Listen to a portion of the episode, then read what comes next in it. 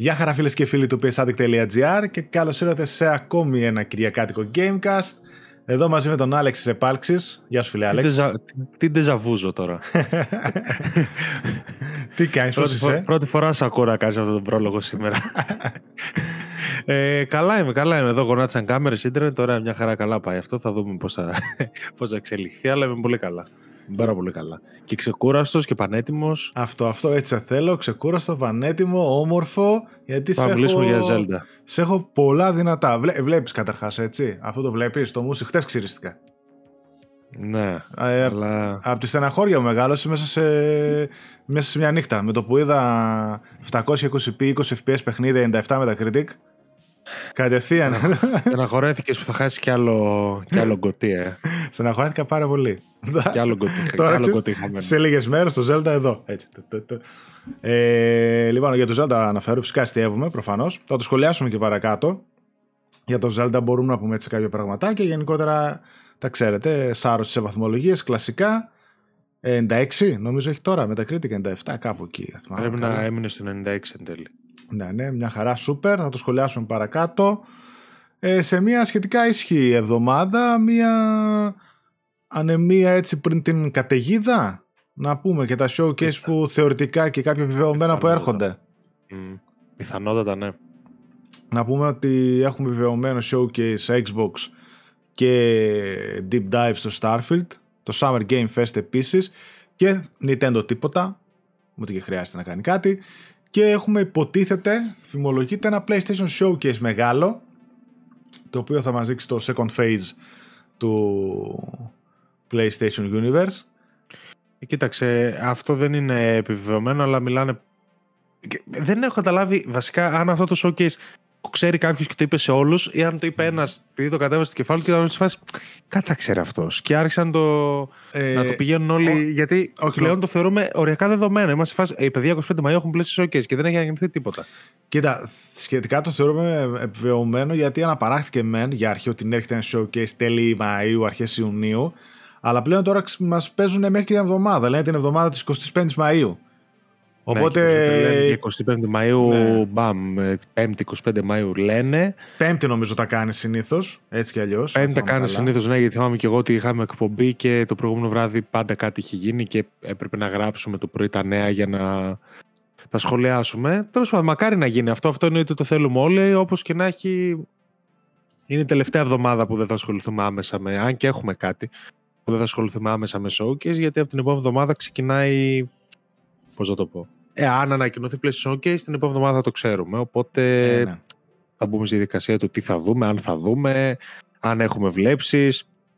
Εντάξει, νομίζω ότι αυτή τη στιγμή έχουμε βλέψεις από όλα τα events που θα γίνουν. Δηλαδή, εγώ διψάω πολύ να δω πράγμα, ας πούμε, για διαφορετικό λόγο από τον καθένα.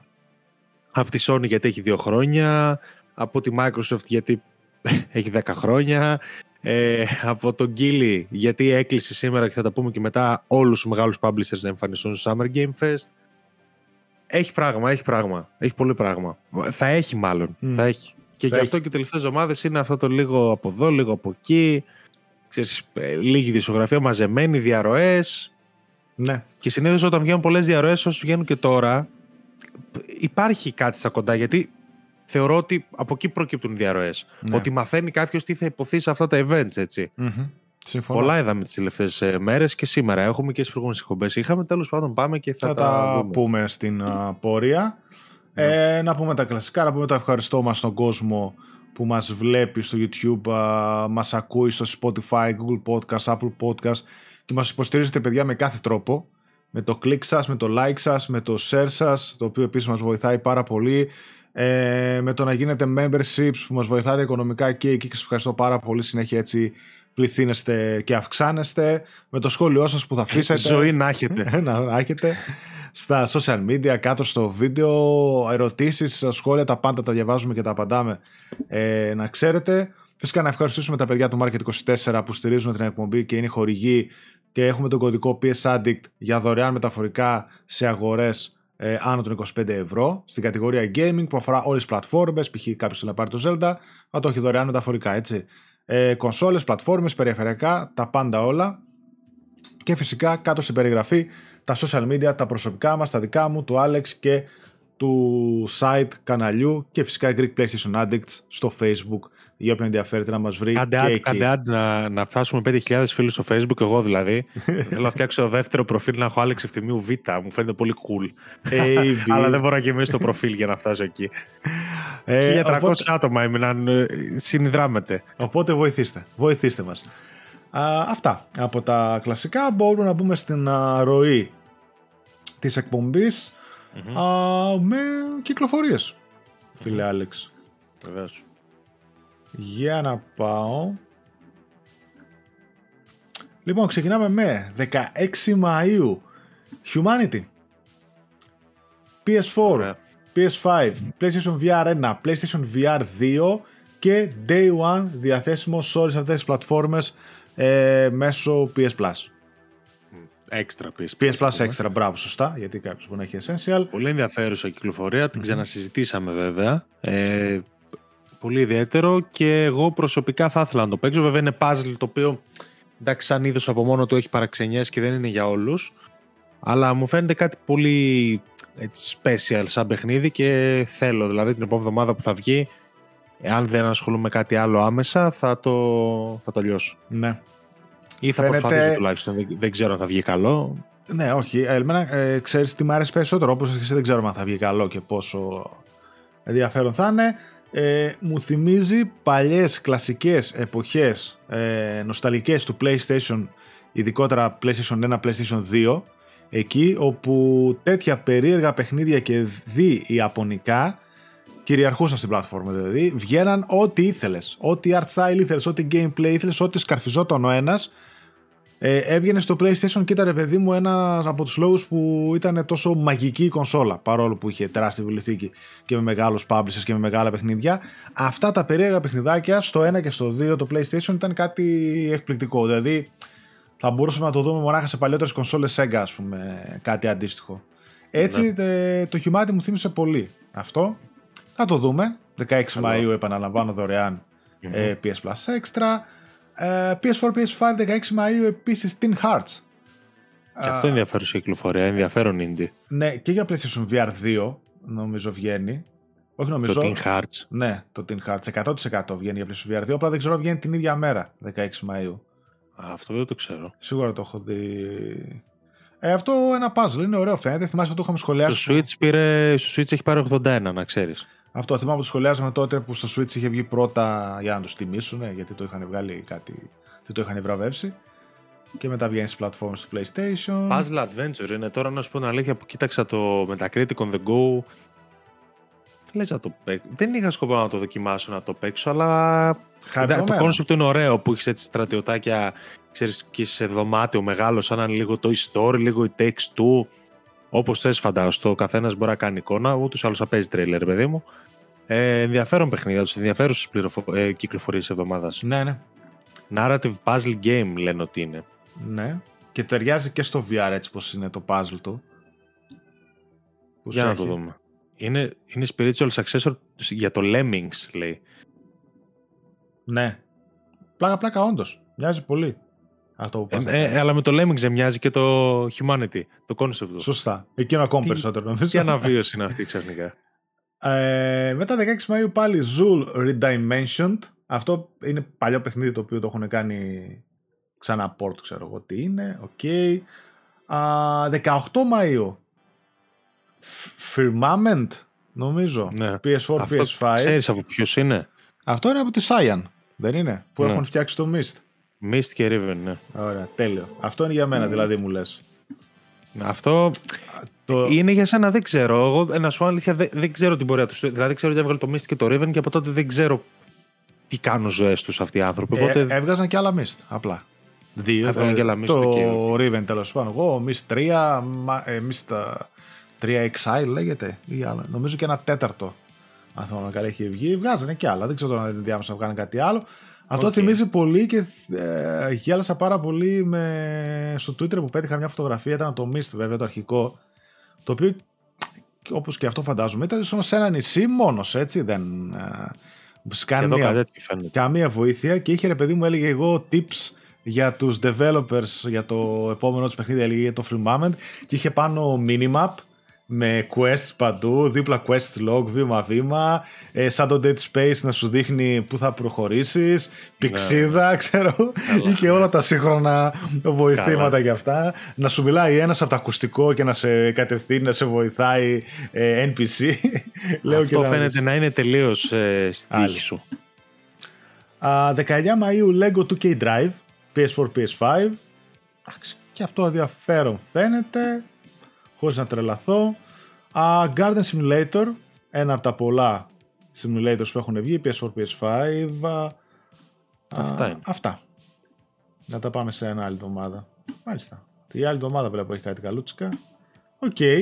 Και εδώ έχει 2-3 παιχνιδάκια, δηλαδή Humanity και King Hearts, εμένα και το Firmament, πώς το λένε, δεν περνάνε αδιάφορα νομίζω. Ναι, συμφωνώ. Έχει μικρές κυκλοφορίες, αλλά ιδιαίτερες. Και την επόμενη εβδομάδα το ίδιο ισχύει. Και μετά πάμε στον Ιούνιο που, οκ, εκεί έχει μεγάλα, έχει κολοσσούς. Θα τα πούμε στην ώρα τους. Ας πάμε στα νέα βασικά. Για πάμε λίγο. PSVR 2 version in the future. In the future, ok. Teen Hearts. Ναι. Όσο περισσότερο διαβάζω, όσο περισσότερο με ψήνει το μεταξύ. Είδες, ορίστε. Για να δούμε. Λοιπόν, πάμε στα νέα της εβδομάδας. Ανακοινώθηκαν επίσημα τα PS Plus Extra και Premium παιχνίδια Μαΐου. Κουβαλάνε τα Xbox Studios πάλι. Κουβαλάνε, τους ευχαριστούμε πάρα πολύ, αδέρφια, εδώ στον αγώνα. Συνδρομητικές υπηρεσίες. Η Sony ανακοίνωσε τα παιχνίδια που θα προσθεθούν στο κατάλογο των υψηλότερων PS Plus tiers για το μήνα Μάιο. 16 του μήνα θα γίνουν διαθέσιμα. Έτσι, στο PS Plus Extra έχουμε Ratchet & Clank Rift Apart, το αποκλειστικό του PS5, το οποίο πλάκα-πλάκα συμπληρώνει 2 χρόνια τώρα τον Ιούνιο, έτσι. Ναι, το λέγαμε, ήταν αρκετά safe bet για να μπει στην υπηρεσία τώρα. Τώρα, ναι. Humanity, αυτό που σχολιάσαμε πριν, Day 1 κυκλοφορία. Watch Dogs Legion, Dishonored 2, Dishonored Death of the Outsider, Sakuna of Rise and Ruin. Βασικά υπάρχει και μια αλλαγή, λίγο ψάξει να τη δούμε μετά. Η αλλαγή είναι το παρακάτω, ναι, ναι. Θα σου πω, ναι. Tomb Raider, Rise of the Tomb Raider, Shadow of the Tomb Raider, όλη η τριλογία δηλαδή, το reboot που κάνανε, Bass Simulator 21 Next Stop, The Evil Within 2, Wolfenstein Youngblood, Thamnesia, Rain World, Lake, Conan Exiles, Rune Factory 4, Story of Seasons, Friends of Mineral Town και Soundfall. Το Soundfall είναι αυτό που εν τέλει δεν ισχύει, το οποίο μάλλον είναι μόνο στο ιαπωνικό. Έγινε ένα μπέρδεμα και με το Story of Seasons, ότι δεν είναι αυτό. Τελικά το Soundfall μάλλον δεν θα μπει. Το οποίο βέβαια εγώ δεν το ξέρω καν, οπότε εντάξει, από το ένα αυτή μου βγαίνει και από το άλλο μου βγαίνει. Ούτε κι εγώ. Να πω και τα Premium. PS Plus Premium, Siphon Filter, Logan's Shadow του PSP, Blade Dancer, Lineage of Light του PSP, Pursuit Force για το PSP, αυτό παίζεται το πρώτο παιχνίδι που είχα αγοράσει στο PSP, Ghostbusters The Video Game Remaster του PS4. Πώς σου φέρονται τα tiers? Το Premium δεν αμφισβητώ ότι αυτά τα παιχνίδια μπορεί να είναι καλά, αλλά δεν νομίζω ότι έβαλε κανένας τώρα για Hidden Gems το Premium. Όσο συνεχίζουμε να παίρνουμε παιχνίδια PS2 και φτάνοντας στον 1 χρόνο τώρα PS Plus, έτσι, το Premium συμπληρώνει 1 χρόνο, αν δεν κάνω λάθος. Ιούνιο, τώρα, καλά, τον Ιούνιο. Μάιο, Ιούνιο, ναι. Ιούνιο, συμπληρώνει 1 χρόνο και δεν έχουμε δει ακόμα παιχνίδια PS2 ουσιαστικά. Οπότε, ή τουλάχιστον αρκετά, δεν θυμάμαι, έχει γενικά, πρέπει να έχει. Βασικά καθόλου δεν πρέπει να έχει. PlayStation 2 καθόλου δεν έχει. Αν έχει remasters στο PlayStation 2, ναι, ας πούμε το ICO που είναι PS2 έχει το PS3, οπότε ναι. Εντάξει, όσο δεν υπάρχουν παιχνίδια του PS2. Και, εντάξει, εγώ δεν λέω τώρα το Siphon Filter το συγκεκριμένο δεν είναι καλό, ας πούμε, ρε παιδί μου, αλλά. Οκ, PSP τώρα. Πόσοι θα πούν στη δικασία να τα δοκιμάσουν, δεν ξέρω. Όχι, για μένα συνεχίζει να μην είναι καλό το value του Premium. Και ας είναι μόνο 20 ευρώ το μήνα, θα έπρεπε λίγο να το δουλέψουν παραπάνω ή να το καταργήσουν ή να. Τέλος πάντων, τουλάχιστον όσον αφορά τα games που βάζει, γιατί τα streaming και αυτά είναι άλλη υπόθεση, τα έχουμε ξαναπεί. Το extra δεν μπορώ να πω ότι με συγκλονίζει σαν μήνας, αλλά έχει κάποιες πολύ καλές επιλογές. Π.χ. το Ratchet, ο ελέφαντος στο δωμάτιο προφανώς είναι φοβερή επιλογή. Από εκεί και πέρα έχει παιχνιδάκια, δηλαδή Παρά τα περισσότερα από αυτά είναι φτηνά. Δηλαδή, αν ήθελε κάποιος να τα αγοράσει, τα έπαιρνε 5 και 10 ευρώ το καθένα. Τα Tomb Raider, ας πούμε, είναι σκοτωμένα. Τα Dishonored, καλά, τα Dishonored βγήκαν σκοτωμένα μέσα σε ένα μήνα. Έκανα 15 ευρώ, ξέρω εγώ. Αλλά παραμένουν πολύ καλά παιχνίδια. Οπότε είναι καλό το value του μήνα. Το Evil Within είναι άχαστο, τα Dishonored είναι άχαστα, τα Tomb Raider. Το. Ποιο είναι μετά το Ratchet, ποιο ήταν μετά το Ratchet, δεν θυμάμαι. Το Humanity, Watch Dogs Legion. Το Humanity που είναι το Day One, μπράβο που είπαμε και πριν. Καλά, το Watch Dogs. Εγώ δεν το ακουμπάω. Το Thamnesia που είναι έτσι ένα Souls-like επίσης. Καλούτσικο. Το Lake, ωραίο indie, χαλαρωτικότατο. Μπράβο. Πιστεύω θα αρέσει σε πολύ κόσμο. Mm-hmm. Για διάλειμμα. Ωραίος μήνας με ωραίο value, κάμποσα παιχνίδια. Τώρα είναι 20 παιχνίδια. Θεωρώ σχεδόν απίθανο να μην βρει κανένας κάτι να παίξει. Πολλά παιχνίδια μέσα. Βάλανε. Πολλά παιχνίδια. Ναι, είναι αρκετά. Δηλαδή, μαζί με τα premium φτάνουμε κοντά 25 παιχνίδια, τα οποία εντάξει, δεν βρίσκεις άλλη υπηρεσία, άσχετα του τι βάζει κάθε υπηρεσία. Δεν σου βάζει καμία άλλη υπηρεσία 25 παιχνίδια το μήνα. Με τρελαθούμε, είναι πάρα πολλά τα παιχνίδια. Mm. Επίσης, βέβαια, είναι και μήνας με πάρα πολλές αποχωρήσεις, όπως είχαμε πει. Δηλαδή, αν θυμάστε, βγαίνουν τώρα το Spider-Man και πολλά ακόμα παιχνίδια, 31 αποχωρήσεις. Οπότε κάπως έπρεπε να αντισταθμιστεί. Παρ' όλα αυτά, ναι, μιλάμε για πολύ καλά παιχνίδια. Πολύ καλά. Φτηνά δεν έχει σημασία, γιατί όπως έχω πει ξανά, άλλος δεν θα έχει παίξει το Evil Within, άλλος δεν θα έχει παίξει το Dishonored, άλλος δεν θα έχει παίξει το Tomb Raider, άλλος δεν θα έχει παίξει το Ratchet. Οπότε τσούκου τσούκου, όλους θα τους καλύψει κάπως. Και παίζει να έχει συμπληρώσει σχεδόν τα πάντα. Οκ, υπερβολή αυτό που θα πω. Αλλά θα σου πω ότι τη σύγχρονη βιβλιοθήκη της Bethesda παίζει να υπάρχει διαθέσιμη full, ναι. Έτσι. Ναι, στο Plus. Ναι. Δηλαδή είναι τώρα κανένα 2-3 μήνες πόσο που βλέπουμε η Bethesda έχει κουβαλήσει όλα τα franchise. Δηλαδή τώρα ό,τι έμεινε τα έχει βάλει όλα. Και το προηγούμενο μήνα έχει βάλει τα Wolfenstein, τα New Blood, το 2, το Colossus και αυτά που είναι φοβερά. Ναι. Το Young Blood είναι έτσι και έτσι. Εντάξει, okay, αλλά το παίζει ένα κόπρο, παιδί μου. Το παίζει στα Tomb Raider επίσης. Το Rise, ας πούμε, εμένα που είναι τίποτα τα αγαπημένα μου έτσι. Το Tomb Raider, όποιο το έχει δοκιμάσει, ας πούμε, ρε παιδί μου, ειδικά φαν του PlayStation που δεν έχει τύχει να τα παίξει, αν και νομίζω ότι έχουν κάνει τον γκέλι τους. Είναι μια τριλογία που πηγαίνει πολύ στους παίκτες PlayStation. Third person action adventure, με σενάριο, με cinematics. Ωραία παιχνίδια. Γενικότερα. Και το Dishonored 2, ας πούμε, είναι παιχνίδι του 91 με τα κρίτικα. Θέλω να κάνω το 90-91. Δηλαδή, άχαστο τουλάχιστον για δοκιμή. Τώρα, αν θα αρέσει όλους τον Dishonored, το συζητάμε. Επίσης, αρκετό χιούμορ. Είναι δυνατό το ότι. Το ότι βάλανε. Αρκετό χιούμορ το ότι βάλανε το καλύτερο παιχνίδι της Arcane.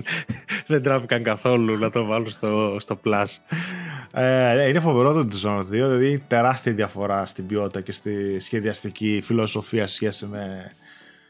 Το Redfall και το Death of the Outsider είναι πολύ καλό. Βέβαια, αυτά να πούμε ότι και σε φυσική έκδοση τα βρίσκεται πολύ φθηνά. Τους στυλ 10-10 ευρώ, κάτι τέτοια έτσι. Δεν είναι. Ναι, αλλά παράλληλα με πόσο ευρώ βγαίνει το Plus το μήνα, τα παίζεις και. Οπότε το value είναι τεράστιο. Τώρα δεν το συζητώ. Ο καθένας επιλέγει. Εγώ τα έχω παίξει σχεδόν όλα όσα με ενδιαφέρουν από εκεί. Οπότε ο μήνας μου περάσει ένα διάφορο, αλλά το Humanity, ας πούμε, ναι. Μια χαρά. Δεν μου το χρώσανε κιόλας. Εγώ βρίσκω και ελαφρώς καλύτερο για μένα το premium σε σχέση με προηγούμενους μήνες. Δηλαδή τα δύο παιχνιδάκια, ας πούμε, το Safnafil και το Pursuit Force του PSP που τα ξέρω είναι τίμια. Εντάξει, παιχνιδάκια PSP βέβαια, μην περιμένετε τρελά πράγματα. Τα περισσότερα επίσης αυτό που κάνουν παιδιά είναι να έχουν και πλατίνες και trophies ή μπαίνουν κάποια πιο παλιά του PSP που βάλανε κάποιους προηγούμενους μήνες, τα βάζουν μετά. Οπότε τα παίζει πολλοί κόσμος και για αυτό το λόγο. Και το Ghostbusters είναι πολύ καλό. Εγώ έπαιξα αυτό το remaster του PS4, είναι αλλιώς παιχνίδι του PlayStation 3 και μπορώ να το συστήσω άνετα. Okay. Εγώ το παράτησα, αλλά καταλαβαίνω το value. Ναι, είναι PlayStation 3 παιχνίδι καθαρό, αλλά το σενάριο ήταν από ακυρωμένη καινούργια ταινία Ghostbusters που ήταν να βγει. Έχεις μέσα τις φάτσες και τις φωνές των πραγματικών ηθοποιών και γενικότερα παιδί μου είχα περάσει πολύ καλά και σαν ιστορία. Συνεχίζει να είναι χαζό που τα remasters μπαίνουν μόνο στο premium βέβαια, παιχνίδια του PS4 ουσιαστικά, εντάξει. Προφανώς. Αυτό δεν βγάζει κανένα νόημα εξ αρχής και κακώς συνεχίζεται σαν τακτική. Κοίτα. Δηλαδή τώρα τα Bioshock δεν μπορεί να είναι στο premium. Συμφωνώ. Okay. Καταλαβαίνω πώς μπορεί να το σκεφτήκαν και να είπαν ότι αυτό που κάνουμε είναι καλό του στυλ. Σου δίνω την καλύτερη έκδοση του παιχνιδιού που υπάρχει διαθέσιμη στην πλατφόρμα μου. Έτσι. Από την άλλη, το να το προωθείς αυτό ως legacy τίτλος που βάζω, αλλά ταυτόχρονα είναι του PS4, εκεί δεν κολλάει το πράγμα, κατάλαβες. Ξέρεις όμως ποιο είναι λίγο, δηλαδή, όταν το έδιναν το Bioshock Collection, π.χ. στο Plus, το Essential, το απλό, ως παιχνίδι του μήνα, ήταν παιχνίδι PS4. Παραμένει παιχνίδι PS4. Δηλαδή, με αυτή τη λογική, όταν μου το δίνεις για παιχνίδι PS4 στο Plus, εκτός αν τόσο καιρό μας έδινε παιχνίδι PS3 και δεν το ξέραμε. Οκ, μικρό το κακό. Δηλαδή, σου λέω, είναι και η τιμολογιακή διαφορά μικρή. Οπότε και μόνο για... βρίσκεις λόγους να πας στο premium άμα θες. Τώρα από εκεί πέρα, δεν ξέρω καθένας πώς το βλέπει. Είναι όντως καλύτερο και το premium λίγο αυτό το μήνα σχέση με τα προηγούμενα, αλλά δεν είναι το PSP ο λόγος που έβαλαν οι περισσότεροι. Έτσι, αυτό εγώ εκεί καταλήγω. Τέλος πάντων, ένας ακόμα καλός μήνας, συνεχίζει καλά το Plus, έχει το σερί του, πάρα πολλές επιλογές, πληθώρα σε είδη. Είμαι πολύ ευχαριστημένος. Ναι, μωρέ, η υπηρεσία πηγαίνει πάρα πολύ καλά. Ναι, μην το κουράζουμε. Όντως η υπηρεσία τα πάει πολύ καλά. Το πλέον έχει μέσα όλα τα αποκλειστικά, έτσι. Ναι. Εκτός από το Spider-Man που βγήκε και το The Last of Us Part 2, όλα τα first part είναι μέσα. Μέχρι το Horizon Forbidden West. Ναι, το Part 1. Όχι, ούτε το Part 2 είναι στο. Α, ούτε και το 2. Κανένα... Άρα και το 2 και το. Εντάξει, και αυτά κάποια στιγμή θα πούμε, δεν μπορεί. Ωραία, θα σου πάω παρακάτω, σου πάω στον κοκλόνι του gaming, έτσι. Geoff Kinley, ο διοργανωτής και παρουσιαστής του Summer Game Fest, αποκάλυψε νωρίτερα σήμερα πολύ σημαντικές πληροφορίες για το φεστιβάλ. Συγκεκριμένα θα συμμετάσχουν πάνω από 40 εκδότες και το PlayStation δεν θα μπορούσε να λείπει. Το παρόν βέβαια θα δώσουν και οι άλλοι μεγάλοι παίκτες της βιομηχανίας, όπως Activision, Capcom, EA, Xbox, Square Enix, Epic, CD Projekt Red και Ubisoft. Έχει πάρα πολλούς μαζί. Δεν ξέρω αν θα δείξει τώρα την εικόνα. Sega, Steam Razer, Techland, Warner Bros, Netflix, το οποίο ας πούμε τα πάει πολύ καλά. Disney, EA, Gearbox, πώς λέγεται εδώ πέρα, κάτι δεν βγάζω, Devolver ας πούμε, έτσι, Amazon Games, Annapurna, Bandai Namco, τους έχει πάρει όλους ρε. Είναι όλοι μέσα. Τι είναι αυτός ρε. Τώρα τι θα δείξει ο καθένας και αν θα επιλέξω να δείξω. Ξέρεις τι, το καλό με τον Κίλι είναι ότι έχει τραβήξει πάνω το ενδιαφέρον διαφημίσεων, χορηγών και τέτοια. Οπότε έχει πολύ πρεστίζ πλέον κάθε διοργάνωσή του. Οπότε αυτές οι εταιρείες θέλουν να φανούν και λίγο. Οπότε δεν νομίζω ότι θα πάνε μόνο για να πούν «Α, υπάρχω κι εγώ εδώ». Νομίζω ότι κάθε μία θα δώσει μία ανακοίνωση. Μα έχουν δώσει καλές ανακοινώσεις. Δηλαδή και το Xbox που... έχει 2 μέρες μετά το δικό του event. Θεωρώ ότι θα δώσει και 2 καλά πράγματα και θα πάει μετά στο δικό του event και θα δώσει εκτεταμένο, ξέρω, gameplay. Μπράβο, ναι. Θα δώσει, νομίζω το έχει ξανακάνει, έτσι, να δώσει κάποια τρέλια και να πει περισσότερα στο Xbox event, ξέρω εγώ, 11 του μήνα. Το PlayStation φυσικά και έχει ενδιαφέρον να δούμε, γιατί συνήθως δεν πηγαίνει σε ξένα τέτοια, να δούμε τι θα δώσει και το PlayStation, η Sony. Αλλά γενικά είναι πολύ πλήρες. Δηλαδή, η μισή από αυτούς τους developers να δείξουν κάτι ουσιαστικό. Τέλος, βγήκε ένα show με 20 παιχνίδια μας ενδιαφέρον. Δηλαδή, Capcom, ας πούμε, τώρα μέσα δεν είναι εκεί. Θα μου πεις αυτοί μπορεί να δείξουν Street Fighter μόνο, ξέρω εγώ, και μόλις βγήκε. Τέλος πάντων, Annapurna, CD Projekt, όλοι έχουν ενδιαφέρον αυτοί. Θα δούμε. Καλά κάνει Κίλι. Έχουν όλοι, και από ό,τι έχω καταλάβει, τον εμπιστεύονται πολύ τον Κίλι. Δηλαδή, και ένας λόγος που αποχώρησαν πολύ από την Ε3 ήταν γιατί είχαν χάσει την εμπιστοσύνη τους σε αυτούς που το έβαλαν στην έκθεση και την ίδια την έκθεση, έτσι πως είχε αλλάξει. Να θυμίσω ότι είχε γίνει leaks και όλα τα προσωπικά στοιχεία όλων των συμμετέχοντων κτλ. Πολύ μεγάλο πρόβλημα ήταν αυτό. Φαίνεται ότι τον εμπιστεύονται. Το έχουμε πάρει χαμπάρι. Τα βλέπουμε μπροστά μας ότι κάνει καλές παραγωγές, κάνει προσεγμένες παραγωγές. Οπότε είναι μια χαρά. Τρέμει και αυτός στις διαρροές κάθε φορά. Κοίταξε, μπορεί να είναι κοκλώνης όπως λέμε, αλλά με το σπαθί του έχει χτίσει αυτή την εμπιστοσύνη και έχει χτίσει αυτά τα shows που καλώς ή κακώς τραβάνουν το περισσότερο ενδιαφέρον πλέον. 3 βραδιές έχει το gaming όλη τη χρονιά. Δηλαδή Gamescom Opening Night, Summer Game Fest και Game Awards, και είναι όλες του Κίλι. Δηλαδή είναι παντού. Αλλά δικαίως εγώ του το δίνω. Έχει χτίσει μια σχέση με όλες τις εταιρείες, και όταν κάνεις και το PlayStation ακόμα, που τα τελευταία χρόνια παρά είναι βαρύ πεπόνι, να έρθει εκεί, κάτι κάνεις καλά.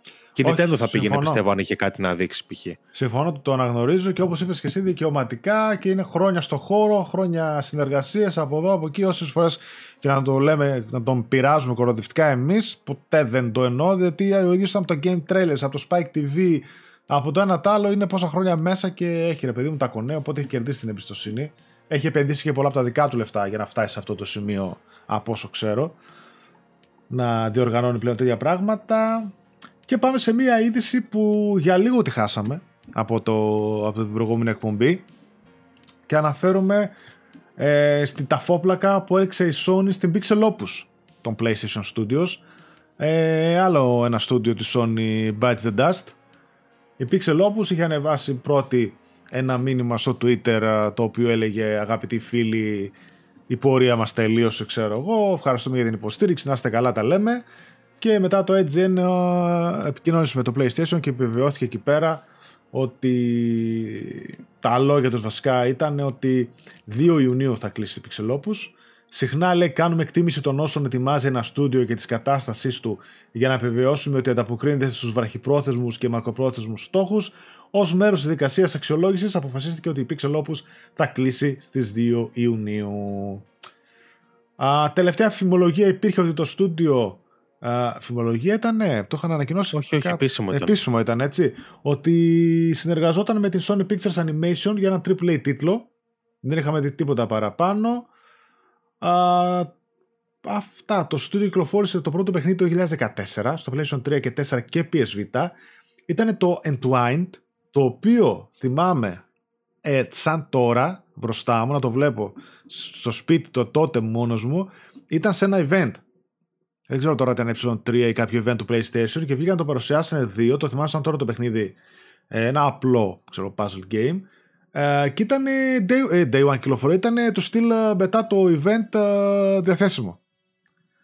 Shadow Drop. Ναι, Shadow Drop. Και θυμάμαι ήταν έτσι από τα πρώτα που λέω, διαθέσω. Και θυμάμαι είχα μπει, το είχα αγοράσει και το είχα γράψει τότε, το 2014, όταν που ξεκινούσε το site.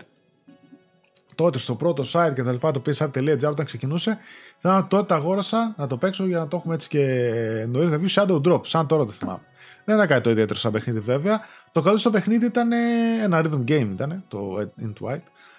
Το δεύτερο τους παιχνίδι μόλις ήταν το Concrete Genie. Βγήκε στο 19 στο PlayStation 4.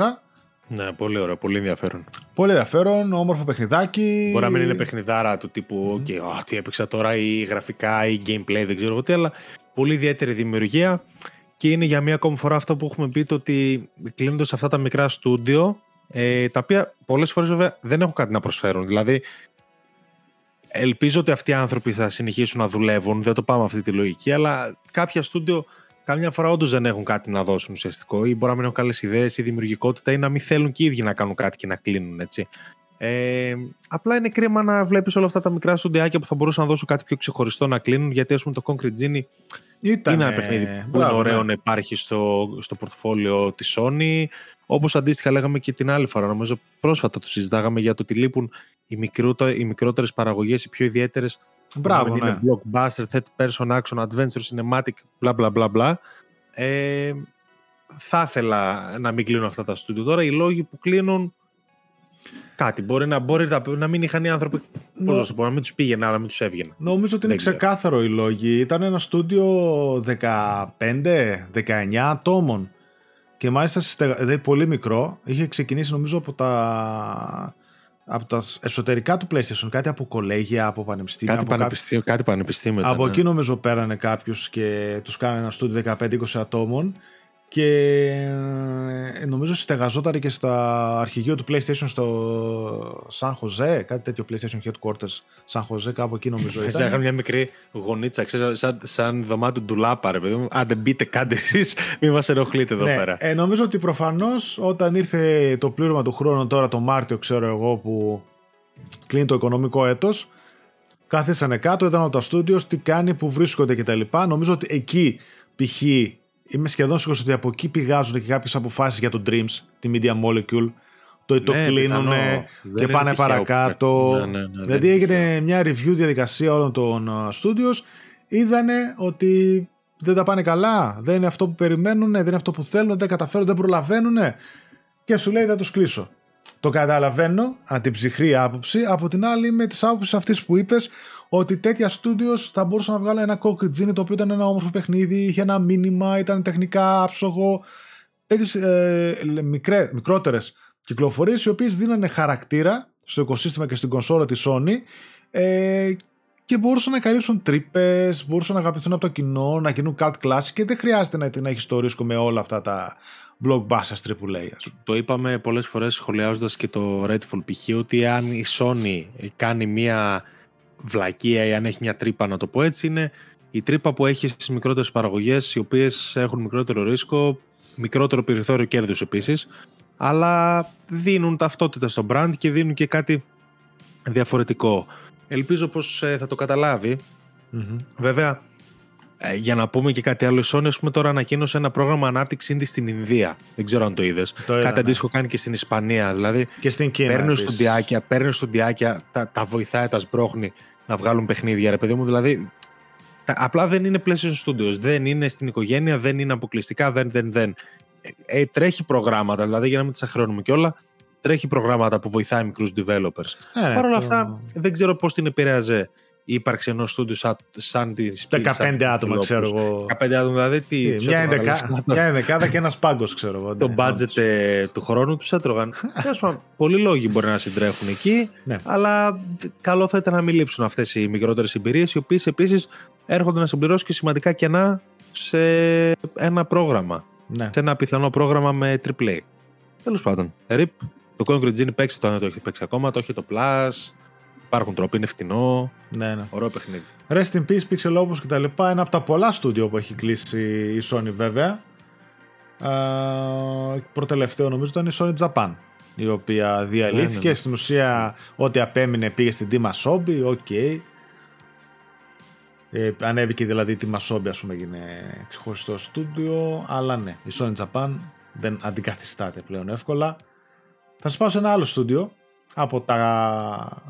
από την κορυφή, έτσι, από τον αφρό των PlayStation Studios, η Somniac, η οποία σου λέει, κοίτα να δεις, θέλει να δώσει την καλύτερη της δημιουργία με το Spider-Man 2.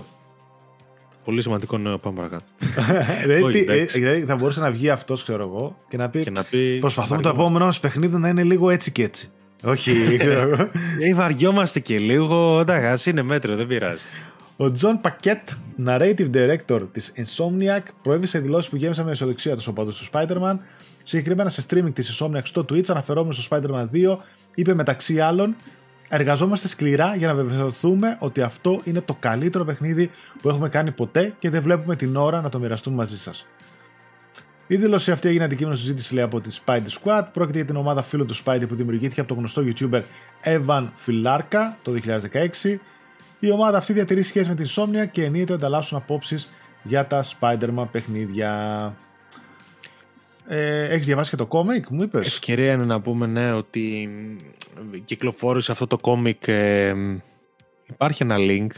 Τώρα ίσως να τα ανεβάσουμε κι εμείς κάπου. Εν πάση περιπτώσει, το κόμικ το οποίο και καλά είναι prequel του Spider-Man 2.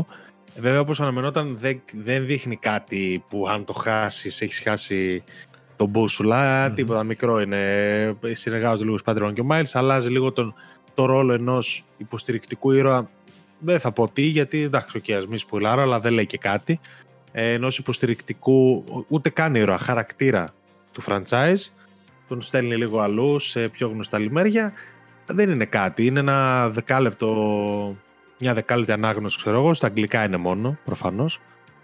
Αυτό τώρα, αν θέλει κάποιος να το διαβάσει, υπάρχει. Δηλαδή, μπορεί να το γκουγκλάρει κιόλας και να το βρει. Marvel Spider-Man 2 prequel comic, ξέρω εγώ. Δεν λέει κάτι. Εντάξει, οκ. Okay. Ναι. Ή λίγο για το καλό στο τέλος επιβεβαιώνει πάλι. Δείχνει ένα μεγάλο πόστερ Spider-Man και λέει Fall 2023. Το ξαναεπιβεβαιώνει δηλαδή. Καλό αυτό. Εντάξει, εγώ δεν αποκόμισα και κάτι. Αυτό. Εν πάση περιπτώσει, το παιχνίδι σαν παιχνίδι δημιουργεί hype και εάν δούμε PlayStation Showcase στην επόμενη εβδομάδα, πιστεύω ότι ή θα ανοίξει ή θα κλείσει την παρουσίαση με κάτι πολύ μεγάλο. Μα ναι, μαζί με το Final Fantasy, το οποίο και μάλιστα είναι third party. Στην ουσία είναι το μόνο exclusive το οποίο ξέρουμε ότι έρχεται επιβεβαιωμένα και είναι τόσο μεγάλο από τη Sony και θεωρητικά. Και δεν έχουμε δει και τίποτα. Δεν έχουμε δει τίποτα. Μπράβο. Από gameplay επίσης δεν έχουμε δει τίποτα. Όλα αυτά που ξέρουμε. Ένα τεσσεράκι με το Venom ήταν, δεν ήταν τίποτα άλλο. Ναι. Τι θα έλεγα, gameplay ας πούμε τίποτα. Σεπτέμβρη κυκλοφορεί, οπότε κοντεύει. Δηλαδή μέσα στο καλοκαίρι τι να δείξεις. Πρέπει να δείξεις κάτι τώρα. Πρέπει να δείξεις κάτι τώρα. Δηλαδή Μάιο-Ιούνιο τελείωσε. Δεν υπάρχει περίπτωση να μην τα δείξεις. Και φυσικά να μέτρηνα με τις μεγαλύτερες κυκλοφορίες της χρονιάς που θα κονταροχτυπηθεί με άλλα, ξέρω εγώ, μεγαθύρια. Το Starfield που παίζει παραδίπλα και είναι στις ημερομηνίες. Η Nintendo έχει βγάλει το Zelda. Δηλαδή οι platform holders έχουν όλοι από ένα μεγάλο το χαρτί να βγάλουν. Να το δούμε βέβαια. Αν και το Zelda θεωρώ ότι ξέφυγε ήδη ένα βήμα μπροστά από τα υπόλοιπα, αλλά. Ναι, κοίτα, για το Starfield δεν ξέρω. Είναι μεγάλη απορία μου το τι θα δει. Είναι στοίχημα, είναι πολλά το Starfield, δεν το ξέρεις. Είναι πολλά. Και IP τελείως καινούριο, λευκή σελίδα, δεν έχεις ιδέα πού να στηρίξεις. τις φιλοδοξίες σου, πέρα το φτιάχνει η Bethesda που έχει φτιάξει τα Elder Scrolls, μόνο εκεί. Ναι, από εκεί πέρα δεν έχεις ιδέα τι γίνεται. Δεν έχω ιδέα πραγματικά, όντως να πεις ότι αυτό το παιχνίδι είναι 10 και τελειώνει. Όπως επίσης επαναλαμβάνω και πιστεύω ότι και το Spider-Man 2, αν δηλαδή ακολουθήσουν απλά την τακτική του Spider-Man του πρώτου, απλά μεγαλύτερο σενάριο, διαφορετικό, λίγο μεγαλύτερη, πολύ λιγότερο ένα άλλο, δεν θεωρώ ότι αμέσως θα μιλάμε για ένα παιχνίδι το οποίο θα σαρώσει σε δεκάρια. Κατάλαβες, θα μιλάμε για ένα παιχνίδι το οποίο θα είναι ένα πολύ καλό open world, το οποίο μπορεί να κυμαίνεται σε μια βαθμολογία άνω το 85 Metacritic, ας πούμε, το οποίο θα είναι εξαιρετικό. Άνω το 85 ήταν και το πρώτο, ήταν 87. Ναι. Το δεύτερο λίγο καλύτερο να βγει, πάμε κατά σε επίπεδα 90 δηλαδή. Ναι. Οκ, δεν θέλει και πολύ προσπάθεια παραπάνω από το πρώτο. Ήδη έχουν ένα πολύ καλό κορμό. Θα τα πούμε και στην ώρα που πιστεύω, θα το δούμε σύντομα το Spider-Man και θα το ξανασυζητήσουμε. Θέλω να πιστεύω και πιστεύω, αλλά είναι ένα παιχνίδι που εγώ περιμένω. Είναι, το έχω ξαναπεί για το 23, είναι το πιο αναμενόμενό μου. Ήταν εξ αρχής και παραμένει. Συμφωνώ, και στα δικά μου τα γούστα είναι πολύ πιο αναμενόμενο και από το Starfield. Δεν έχω που να το τρέξω, έτσι. Εντάξει, το πεις να μου πεις, οκ. Αλλά και από το Zelda και αυτά, για τα δικά μου τα Αγούστα είναι το πιο αναμενόμενο, προφανώς. Γιατί εγώ πέρασα εξαιρετικά με το Spider-Man και με το Miles Morales. Και περιμένω σίγουρα να δω τώρα πώς θα είναι οι δύο χαρακτήρες. Να είναι ο Venom μέσα, ο άλλος ο κυνηγός, πώς το λένε, δεν θυμάμαι, νομίζω λένε ότι θα είναι ο Craven, ότι θα είναι και εκείνος. Δηλαδή θέλω να δω τι θα κάνουν, πού θα πάνε το Overworld, τι θα είναι ο χάρτης, τι μπορεί να βάλουν καινούριο μέσα από gameplay, ξέρω εγώ, κατάλαβα. Δηλαδή έχει ψωμί να δώσει, είναι ακριβώς του γούστου με αυτό το open world, το action adventure, cinematic, whatever από τη Sony.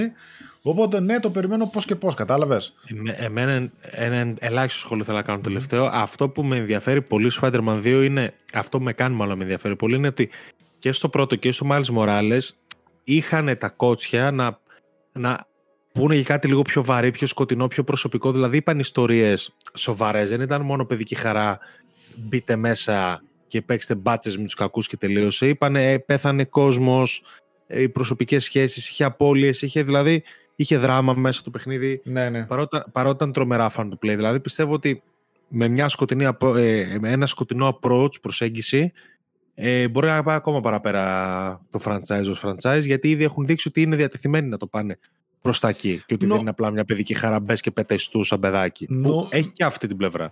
Νομίζω ότι και το teaser trailer που δείξανε ήταν αρκετά πιο σκοτεινό σε σχέση με όλα αυτά που είδαμε το 2018, ξέρω εγώ. Είχε δηλαδή έτσι με το Venom. Έχει εξ αρχής πιο σκοτεινούς villains. Είναι εξ αρχής πιο κακοί οι villains που φαίνεται ότι θα έχει μέσα στο παιχνίδι, και μένει να δούμε και ποιοι και πώς θα είναι. Γιατί το πρώτο παιχνίδι είχε μέσα 6 συν τους sites, συν τα τέτοια, είχε πάρα πολλούς villains. Ναι. 6 ήταν η Sin 6, ναι, ο negative κτλ. Οκ, ναι, όντως. Να δούμε, ναι. Είχε μέσα πάρα πολύ. 7-8 κακοί ήταν μόνο εκεί. Να το δούμε και αυτό το heavy hitter που έρχεται, το οποίο και εκείνο πιστεύω ότι θα σαρώσει σε πωλήσεις. Θα σε πάω μετά Guerrilla, η οποία αποκάλυψε εντυπωσιακές πωλήσεις του Horizon στην 20η επέτειό της. Λέγαμε μάλιστα ότι δεν είχαμε, στην προηγούμενη εκπομπή νομίζω το λέγαμε, ότι δεν είχαμε update πωλήσεων για Horizon ή κάτι δεν άλλο. Στην προηγούμενη ήταν, αλλά έχει υποθεί. Ναι, κάπου τέλος πάντων το είχαμε πει. Η Guerrilla έκλεισε τα 20 χρόνια από την εξαγορά της από τη Sony. Οκ, κλείνει 20 χρόνια γενικότερα. Το γιορτάζει με ένα ευχαριστήριο μήνυμα στο PlayStation Blog, ένα όμορφο trailer, σαν μέρος του PlayStation Studios. Η σημαντικότερη όμως είδηση που προκύπτει είναι η εμπορική πορεία της σειράς Horizon. Έτσι, στις 16 Απριλίου του 2023 ξεπέρασε τις 32,7 εκατομμύρια πωλήσεις όλο το franchise. Από τις πωλήσεις αυτές, τα 8,4 εκατομμύρια είναι του Horizon Forbidden West. Οπότε πάει μετά 24,3. Ναι. Το Zero Dawn. Πάντως μιλάει για πωλήσεις, έτσι, όχι για παίκτες. Ναι, μιλάει για πωλήσεις ξεκάθαρα, και μάλιστα συνεχίζει μετά ότι ακόμα περισσότερα εκατομμύρια παιχτών, αναφέρει η Guerrilla, παίξαν το Horizon μέσω του PS Plus συνδρομών και του Play at Home προγράμματος.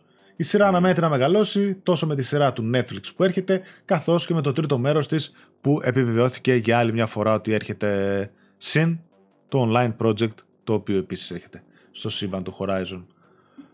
Πώς το βλέπεις γενικότερα? Είναι καλές οι πωλήσεις, θεωρώ.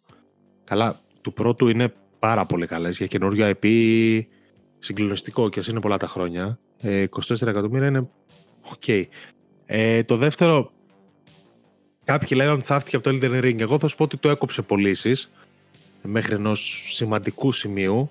Αλλά παρόλα αυτά τα 8,5 εκατομμύρια για ένα χρόνο και κάτι first party παιχνιδιού που είναι μόνο αποκλειστικό σε μια πλατφόρμα είναι καλές πωλήσεις. Δεν είναι κακές, είναι καλή η πορεία του παιχνιδιού. Και γενικότερα θεωρώ ότι παραέγινε established πλέον το franchise. Ελπίζω κάποια στιγμή το Forbidden West θα φτάσει τις πωλήσεις του Zero Dawn. Οκ, όλα καλά. Δηλαδή για καινούργια IP νομίζω ότι μιλάμε για πολύ καλά νούμερα και καλά κάνει Sony και επενδύει και συνεχίζει να επενδύει στο Horizon και μέσω του VR και μέσω του multiplayer που θα πάει να φτιάξει και μέσω της σειράς που θα πάει να φτιάξει. Υπάρχουν περιθώρια βελτίωσης, αλλά γενικότερα θεωρώ ότι έχει χτίσει έναν κόσμο με πολύ ενδιαφέρον. Και εγώ αυτής άποψης είμαι. Περισσότερο, ας πούμε, με εντυπωσιάζει το ότι μιλάμε για ένα franchise το οποίο ξεκίνησε το 2017.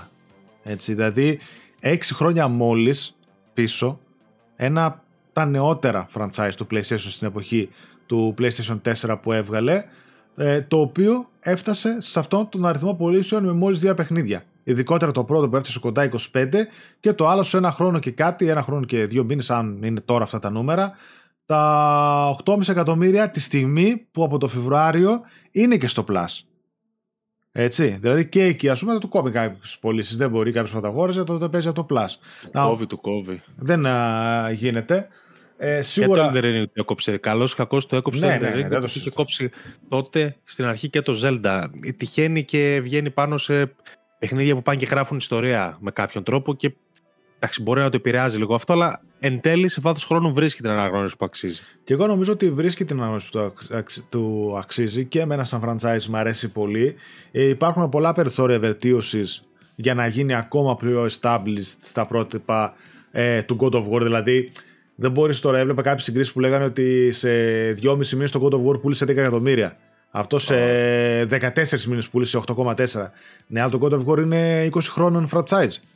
Δεν συγκρίνεται τώρα. Παίζα τον 10ο παιχνίδι, ξέρω εγώ. Ναι, δεν γίνεται τώρα. Και χωρίς ότι έχει βγάλει 10 παιχνίδια, δεν είναι τώρα το δεύτερο παιχνίδι με 2 παιχνίδια και 2 expansion να έχει φτάσει 30+. Εδώ ακόμα και το Zelda, ας πούμε, που αναφέραμε και θα μπορούμε να το σχολιάσουμε και παρακάτω, ας πούμε, όταν πάμε στην αντίπερα, ότι πούλησε. Έχει βγάλει 20 Zelda παιχνίδια, ξέρω εγώ. Όλα πουλούσαν 4, 5, 6, 7, 9 ήταν το πιο επιτυχημένο. Για να φτάσει να γίνει τόσο stable στα μάτια του κόσμου, να κάνει το BAM με μια ανανέωση που το κάνει Nintendo για να φτάσει εδώ που είναι. Νομίζω ότι έκανε πολύ καλά νούμερα και τα 8,4 εκατομμύρια. Σίγουρα το Elden Ring το επηρέασε, το συζητώ. Του κόψε λίγο και από τη φορά και από τα media και από τα και τον Breath of the Wild στην αρχή. Αλλά νομίζω ότι θα τα πάει καλά. Να δούμε και τη συνέχεια και τι μπορεί ακόμα να προσφέρει το franchise γενικότερα. Στοίχημα και όλα αυτά που είπες και η σειρά και το online που θα βγει. Και πόσο μπορεί να επεκταθεί το. Καλά, η σειρά, όπως είδαμε και με το The Last of Us, θα δώσει τρομερό boost. Είναι σχεδόν δεδομένο αυτό. Ναι, άμα είναι καλή. Και νομίζω μάλιστα μιλάμε και για prequel. Το οποίο το σκεφτόμουν πάρα πολύ. Όσοι έχετε παίξει τα παιχνίδια, το καταλάβετε. Ότι θα χωρούσε και ένα prequel παιχνίδι. Στα χρόνια του πολέμου που γίνεται εκεί πέρα. Σίγουρα θα χωρούσε. Ναι, σίγουρα. War of Ashes, πώς το λένε κάτι, Gears of Ashes, κάπως έτσι. Σίγουρα θα χωρούσε. Θα γίνεται όταν χαμός, έτσι, να μην πω τώρα ότι θα μπορούσε να χωρέσει βρυδικό strategy και το ένα και το άλλο και άλλα είδη παιχνιδιών να κάνεις και τέτοια. Έχει δηλαδή χτίσει πολύ καλό lore, το οποίο μπορεί να επεκταθεί σε διάφορους τομείς, έτσι πώς το έχουν φτιάξει. Για να δω. Αυτά. Νομίζω από την Guerrilla. Killzone Pie, παρόλο που ήταν από τα αγαπημένα μου franchises εποχή PlayStation 3. Και είχα περάσει πολύ ωραία μαζί του και online ήταν πολύ ωραίο. Ποτέ μη λες ποτέ. Ποτέ δεν λέω ποτέ, ναι, όντως. Μπορούμε να δούμε κάτι παραπλήσιο ή κάτι άλλο σε FPS. Νομίζω, θυμάσαι, υπήρχε μια φήμη που λέγανε κάτι για. Με τον director του Rainbow Six Siege που είχε πάρει τώρα. Δεν ξέρω αν είναι για project ή κάτι άλλο που μπορεί να ετοιμάζουν τύπου FPS. Λοιπόν, FIFA 23 σου λέει, το τελευταίο με την ονομασία FIFA, το πιο επιτυχημένο παιχνίδι στην ιστορία του franchise. Τεράστια πηγή εσόδων για την EA. Το επόμενο ποδοσφαιρικό παιχνίδι της εταιρείας θα ονομάζεται πλέον EA Sports FC. Θα κυκλοφορήσει τον Οκτώβριο. Νομίζω τώρα και οι φήμες του θέλουν να αποκαλύπτει μέσα Ιουλίου. Μπράβο. Το τελευταίο παιχνίδι με την επίσημη ονομασία της Παγκόσμιας Ομοσπονδίας, το FIFA 23, είναι το πιο επιτυχημένο παιχνίδι στην ιστορία του franchise. Σύμφωνα με τα τελευταία οικονομικά αποτελέσματα της EA, το FIFA 23 κατάφερε να ξεπεράσει το FIFA 22 σε συνολικές πωλήσεις μόλις σε διάστημα 6 μηνών την κυκλοφορία του.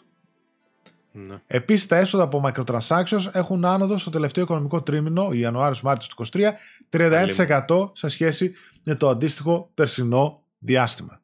Αλίμον. Μιλάμε τώρα για δις. Δεν ξέρω, τους κάνει έτσι.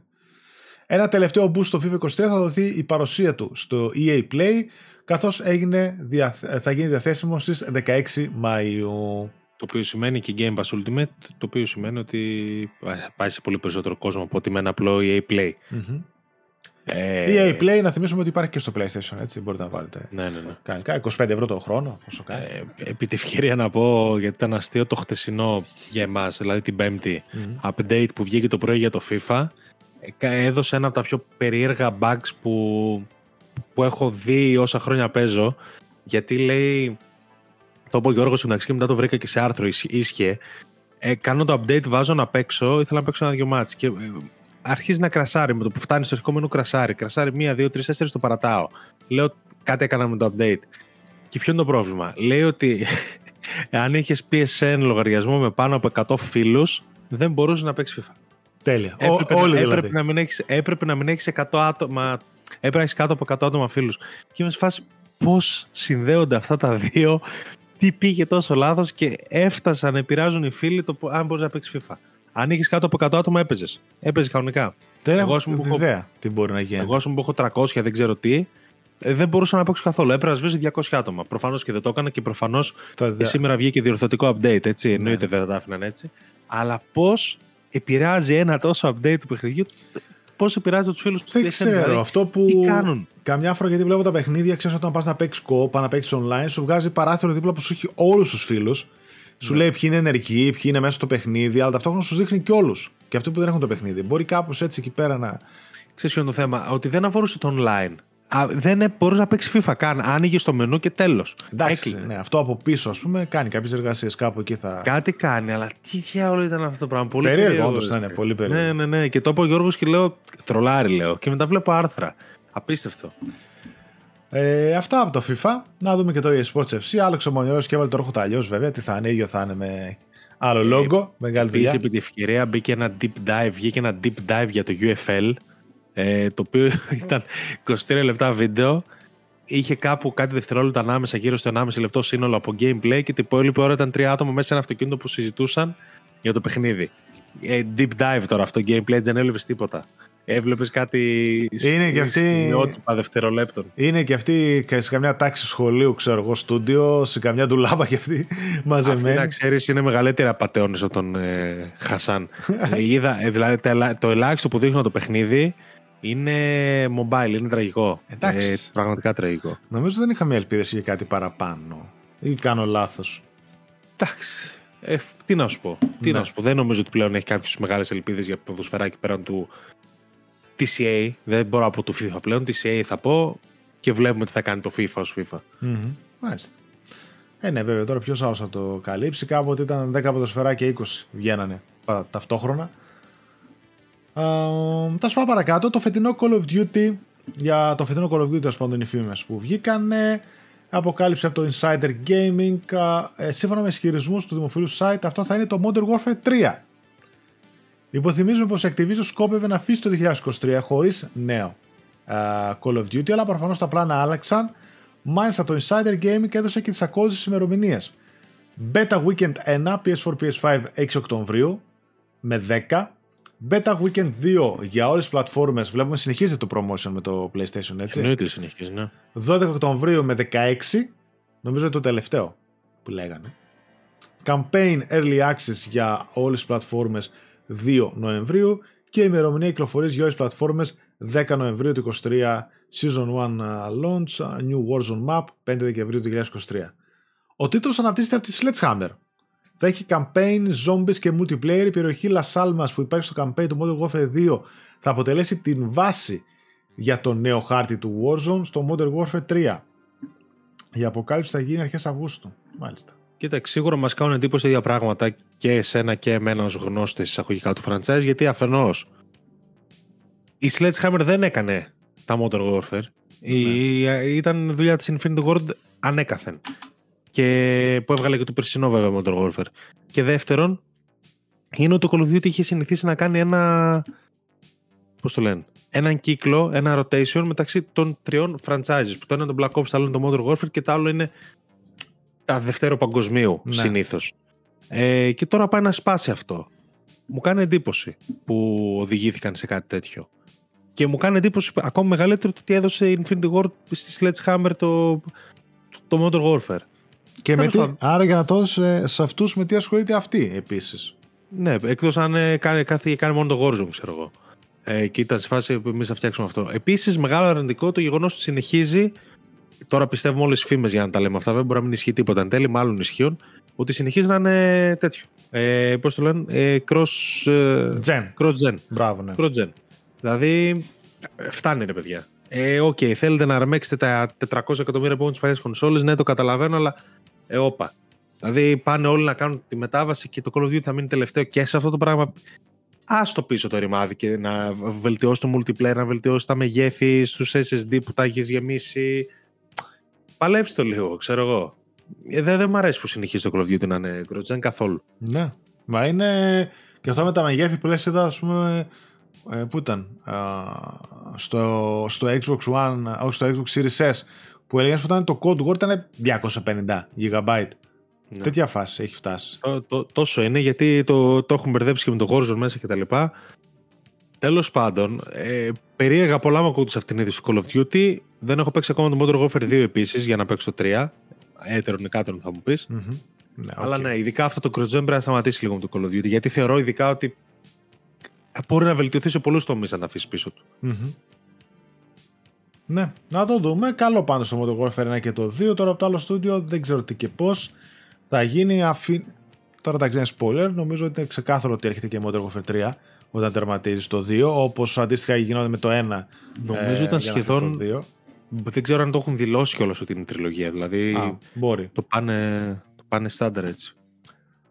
Είχαμε κάποια οικονομικά αποτελέσματα από την EA και μέσα από αυτό προέκυψε ότι το Dragon Age Dreadwolf δεν προλαβαίνει το 23. Σύμφωνα με την EA. Παρουσίασε μια αναλυτική λίστα όλων των επερχόμενων τίτλων της για το 2023 και η απουσία του Dragon Age Dreadwolf από αυτά βγάζει μάτι. Μας λέει εδώ πέρα. Μισό λεπτό, να το πάω παρακάτω. Εντάξει, τα παιχνίδια ξεκινάνε από το οικονομικό έτος που διανύουμε ήδη. Ναι, ναι. Οπότε συμπεριλαμβάνει η λίστα για τα παιχνίδια του Απριλίου που βγήκαν ήδη. Ναι, η λίστα της εταιρείας λέει περιλαμβάνει 9 τίτλους με 2 ακόμα να μην βρίσκονται σε αυτή καθώς δεν έχουν ανακοινωθεί. Τα άγνωστα παιχνίδια είναι ένα Racing, πιθανώς το νέο Need for Speed, καθώς και ένα ακόμα project της EA Sports. Αξίζει να σημειωθεί πως αφού η λίστα συντάχθηκε μέχρι τα τέλη Μαρτίου, 2 από τα παιχνίδια έχουν κυκλοφορήσει ήδη, αυτό που είπες. PGA Tour, Star Wars Jedi Survivor, Lord of the Rings Heroes of Middle Earth, αυτό είναι mobile, Super Mega Baseball 4, F1 2023, Immortals of Aveum τον Ιούλιο, Madden 24, EA Sports FC, το FIFA και NHL 24. Εντάξει, τίγκα στο αθλητικό. Τίγκα, απουσία Dragon Age Dreadful, ακόμα μεγαλύτερη απουσία, εντάξει, και δεν αναφέρεται καν το επόμενο Mass Effect. Εντάξει, όχι, αφού ούτως ή άλλως είναι δεδομένο το Dreadful είναι πιο κοντά. Κάποιοι έλεγαν και οι ίδιοι το ψηλό έλεγαν ότι πήγαινε για 23. Προφανώς δεν θέλουν να το ρασάρουν, δεν θέλουν να το βιαστούν. Μπορεί να είναι και το project μεγάλο. Οκ. Mm-hmm. Okay. Εγώ δεν το περίμενα τους άλλους φέτος. Τώρα τα υπόλοιπα της λίστας εκτός από το Immortals of Aveum, εντάξει, εμένα προσωπικά δεν με αφορούν. Mm-hmm. Το Racing, εγώ πιστεύω ότι είναι το Need for Speed, γιατί έχουν βγει πάρα πολλές διαρροές για το Need for Speed, ότι θα βγει φέτος. Ναι. Ναι, δεν έχουμε πει φέτος για Need for Speed, ή κάνω εγώ λάθος. Πραγματικά δεν θυμάμαι. Ναι, Need for Speed φέτος. Ναι, Need for Speed φέτος. Okay. Είμαι σχεδόν σίγουρος. Τέλος πάντων, εντάξει, οκ. Okay. Απλά κανένα single player από όλα αυτά. Βέβαια έβγαλε το Survivor μόλις που θα τα πούμε και στο τέλος. Αλλά όλα τα άλλα είναι κλασική EA Sports OK. Η οποία EA να πούμε ότι πέρα από τα Sports OK που συνεχίζει να βγάζει, ότι το έχω νομίζω επαναλάβει σε μια κομμωμπή, ότι μου αρέσει η φόρμα που δείχνει τελευταία. Ναι. Φέτος μόνο έχει βγάλει Dead Space και Survivor. Ναι, έτσι. Δύο παιχνίδια με κοντά 90 Metacritic. Mm-hmm. Single player καθαρά. Ναι, ναι. Και άμα πάμε και πέρσι, έτσι έχει δείχνει φορμαρισμένη. Έχει βγάλει πολύ. Καμία σχέση με προηγούμενα χρόνια που έκλεινε στούντιο επειδή βγάζαν single player παιχνίδια.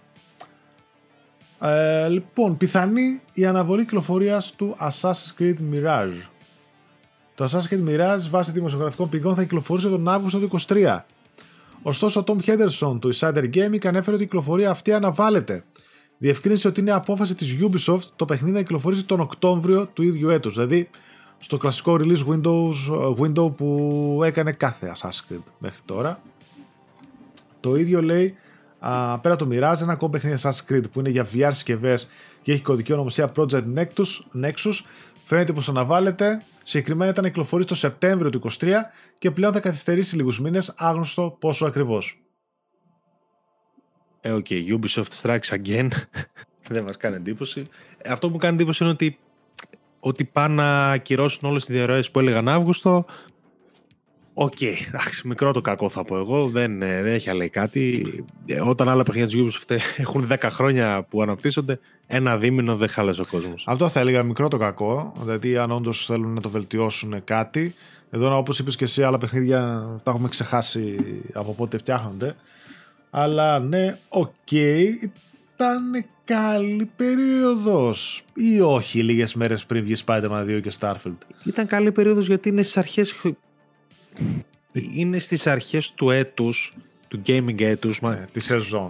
Και εντάξει, ο κόσμος ας πούμε περιμένει και να κάνει μια αγορά, δεν ξέρω, για μένα είναι. Δηλαδή σχέση με τον Οκτώβριο που θα είναι τίγκα, θεωρώ ότι ήταν καλύτερη περίοδος το τέλος Αυγούστου που παίζει μόνο μαζί με ένα Baldur's Gate 3. Που είναι και άσχετο το ένα από το άλλο. Τώρα, οκ, εντάξει, αυτοί ξέρουν, υποθέτω. Όχι, βασικά δεν ξέρουν. Δεν ξέρουν τι γίνεται. Δεν ξέρω. Ξέρεις τι, εντάξει, να μου πεις μέσα σε αυτά τα event δεν υπάρχει περισσότερο μετά το δούμε, πιστεύω. Θα είναι Summer Game Fest, θα είναι Gamescom. Ubisoft Forward έχει αίρεση. Έχει ξεχωριστό, 12 Ιουνίου. Μπράβο, καλά λες. Οπότε ναι, σίγουρα το δούμε εκεί. Αναβολή για το απόλυα. Οπότε στην ουσία δεν είχαμε ημερομηνία ποτέ επίσημη, οπότε δεν μπορούμε να μιλάμε και για αναβολή. Έτσι. Στην ουσία αναβολή είναι στο μυαλό μας. Εμείς τα έχουμε δεδομένα κάποια πράγματα. Ναι, εμείς τα παίζουμε ήδη. Ποτέ δεν υπόθηκε. Γι' αυτό εσωτερική αναβολή είναι ουσιαστικά. Ναι. Okay. Αναβολή όμως επίσημη για το πολυαναμενόμενο Hollow Knight Silksong. Γι' αυτό αναμενόμενο βέβαια. Ναι. Θέλω να πω βάσει ειδήσεις, πες το και. Είχε ανακοινωθεί τον περασμένο Ιούνιο στο showcase της Microsoft. Η ελόγω παρουσίαση επικεντρωνόταν σε τίτλους που πρόκειται να κυκλοφορήσουν μόνο εντός 12 μηνών, από το οποίο είδαμε ότι δεν το πέτυχε τελικά τους στόχους και αυτή την υπόσχεση. Πολλά παιχνίδια δεν κυκλοφόρησαν εντός των 12 μήνες. Η επίσημη επιβεβαίωση της αναβολής του μας έρχεται από τον υπεύθυνο marketing, ο οποίος ξεκαθαρίζει πως δεν θα δούμε το πολυαναμενόμενο sequel τόσο σύντομα. Όπως λέει, το παιχνίδι έχει μεγαλώσει αρκετά στην πορεία της ανάπτυξης και θέλουν να πάρουν το χρόνο τους. Δεν λέει τίποτα παραπάνω. Αν θα κυκλοφορήσει εντός του 23, θα πάει 24 ή δεν ξέρω εγώ μέχρι πότε θα πάει. Αλλά προφανώς άφησε ανοιχτό την οποιαδήποτε πιθανή ημερομηνία. Κοίταξε, τώρα αφού δεν έχει εμφανιστεί, το ξέραμε ουσιαστικά ότι δεν προλαβαίνει το 12. Δεν περίμενε κάτι να βγει τον Ιούνιο και να μην έχουμε δει τίποτα. Αλλά, τίποτα. Το είδαμε πέρυσι το παιχνίδι και είδαμε τέτοιο, αλλά τουλάχιστον να βγει φέτος. Νομίζω ότι αυτό θέλουν περισσότεροι. Τώρα πότε θα είναι αυτό, βγει ένα Δεκέμβριο, ας πούμε, που συνήθως είναι νεκρός. Ας βγει ένα Δεκέμβριο, ωραίο να κολλήσει και πιστεύω θα πάει και καλά. Καλά είναι και Game Pass επίσης, το οποίο και αυτό είναι έμεση απώλεια για τη Microsoft, έτσι, γιατί είναι από τις μεγαλύτερες κυκλοφορίες του χρόνου στο Game Pass, το Hollow Knight. Και την πάτησε και με αυτό τώρα, το οποίο θα μπορούσε να το έχει τον Ιούνιο, ας πούμε. Και να κάνει τον πάταγό του.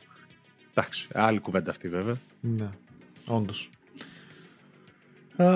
Νέο teaser για το Mortal Kombat 12 μας προεδιάζει για reboot της σειράς. Με ένα ανοιγματικό teaser trailer, η Netherrealm Studios που προετοιμάζεται για το επόμενο Mortal Kombat, βλέπουμε στους δείκτες του ρολογιού, ενός ρολογιού, να δείχνουν από το 9 έως το 11, κάνοντας skip το 12 και πηγαίνοντας στο 1. Αυτό μας προειδεάζει για επερχόμενο reboot της σειράς και όχι για συνέχεια του franchise. Το μόνο σίγουρο είναι ότι θα το μάθουμε πολύ σύντομα, όπως αναφέρουν και οι ίδιες. Φήμες αναφέρουν ότι το παιχνίδι θα παρουσιαστεί αυτό το καλοκαίρι είτε στο showcase του PlayStation ή σε κάποια από τα προγραμματισμένα show του Ιουνίου. Σύμφωνα με τα οικονομικά αποτελέσματα που μάθαμε για την ανάπτυξη του νέου Mortal Kombat, το παιχνίδι έχει στόχο να κυκλοφορήσει φέτος. Η ακριβής ημερομηνία παραμένει άγνωστη. τρέιλερ, teasers και τα λοιπά έχουν ξεκινήσει, οπότε μάλλον η αποκάλυψη όντως πλησιάζει. Κοίταξε, από ό,τι διάβασα, γιατί εγώ δεν έχω ιδέα, το reboot το θεωρούν δεδομένο όσοι έπαιξαν το 11 και το DLC του, δηλαδή από ό,τι φαίνεται η ιστορία κάνει έναν πλήρη κύκλο, χωρίς να θέλω να σπουλάρω κάτι γιατί δεν έχω ιδέα, οπότε τον εαυτό μου σπουλάρω ουσιαστικά. Mm-hmm. Και λένε ότι κολλάει, ήρθε η ώρα για ένα reboot. Τώρα το θέμα είναι, για κάποιους ίσως είναι υπερβολή να κάνει κι άλλο reboot το franchise. Εγώ δεν ξέρω, δεν έχω ιδέα. Γιατί με το 9, το οποίο δεν λεγόταν καν 9, λεγόταν σκέτο Mortal Kombat, τα θυμάμαι καλά, στο PlayStation 3. Ναι. Στην ουσία έκανε ένα reboot ο κύκλος το 9, το 10 και το 11, το οποίο ναι, βολεύει έτσι πως έξε και το 11 έδινε πάτημα. Ναι, έτσι λένε. Ειδικά για το Aftermath DLC λένε ότι είναι. Ότι δεν γίνεται αλλιώς, δεν γίνεται να πάρω άλλο δρόμο, ρε παιδί μου. Mm. Τέλος πάντων, αυτό θα το δούμε πολύ σύντομα, πιστεύω εγώ. Δηλαδή, εάν γίνει το PlayStation Showcase, θεωρώ ότι θα είναι από τα highlights του φράτια σου. Να βρω λίγο κάποιες άλλες πληροφορίες που λέγανε. Λέγεται ότι θα λέγεται Mortal Kombat 1 και όχι 12, ξέρω εγώ. Στοχεύει, λέει, κυκλοφορία για το Σεπτέμβρη. Σεπτέμβρη, ναι. Η αποκάλυψή του έρχεται σύντομα. Ο Peacemaker και ο Homelander είναι πιθανοί χαρακτήρες σε ένα season pass. Κολλάνε και οι δύο, ειδικά ο Homelander σε ένα τόσο extreme fighting. Κολλάνε. Ο Peacemaker επίσης είναι της DC και έχει ανέβει αρκετά μετά τις ταινίες και τη σειρά που είδαμε, και έρχεται στο PS5, Xbox Series, δηλαδή Next Gen και Nintendo Switch. Σίγουρα μιλάμε για cloud εκεί πέρα, δεν το συζητάω καθόλου. Ναι, εκτός αν τα αφήνουν. Γιατί να λέγανε Nintendo Switch και να λέγανε π.χ. για το καινούριο. Αλλά να πεις όχι. Το καινούριο θα βγει το 24. Το καινούριο, από ό,τι πάμε για το επόμενο οικονομικό τους που είναι μετά το Μάρτιο του 24. Άρα όχι, δεν μιλάμε για κάτι τέτοιο. Δεδομένα για μια τέτοια, για μια cloud version μιλάμε. Δεν είναι σίγουρο αυτό. Καλό πάντως πάει μόνο Next Gen. Ναι, και PC, έτσι, το ξέχασα. Και εντάξει, προφανώς. Αυτά το Mortal Kombat το περιμένω γιατί μου χαίρεσε πάρα πολύ. Δηλαδή και το 9 και το 6 που ήταν το 10 και το 11 μου άρεσαν πολύ. Έχει και πλάκα οι χαρακτήρες που βάζουν. Δεν είχαν βάλει Terminator, Rambo, χελωνονιτζάκια.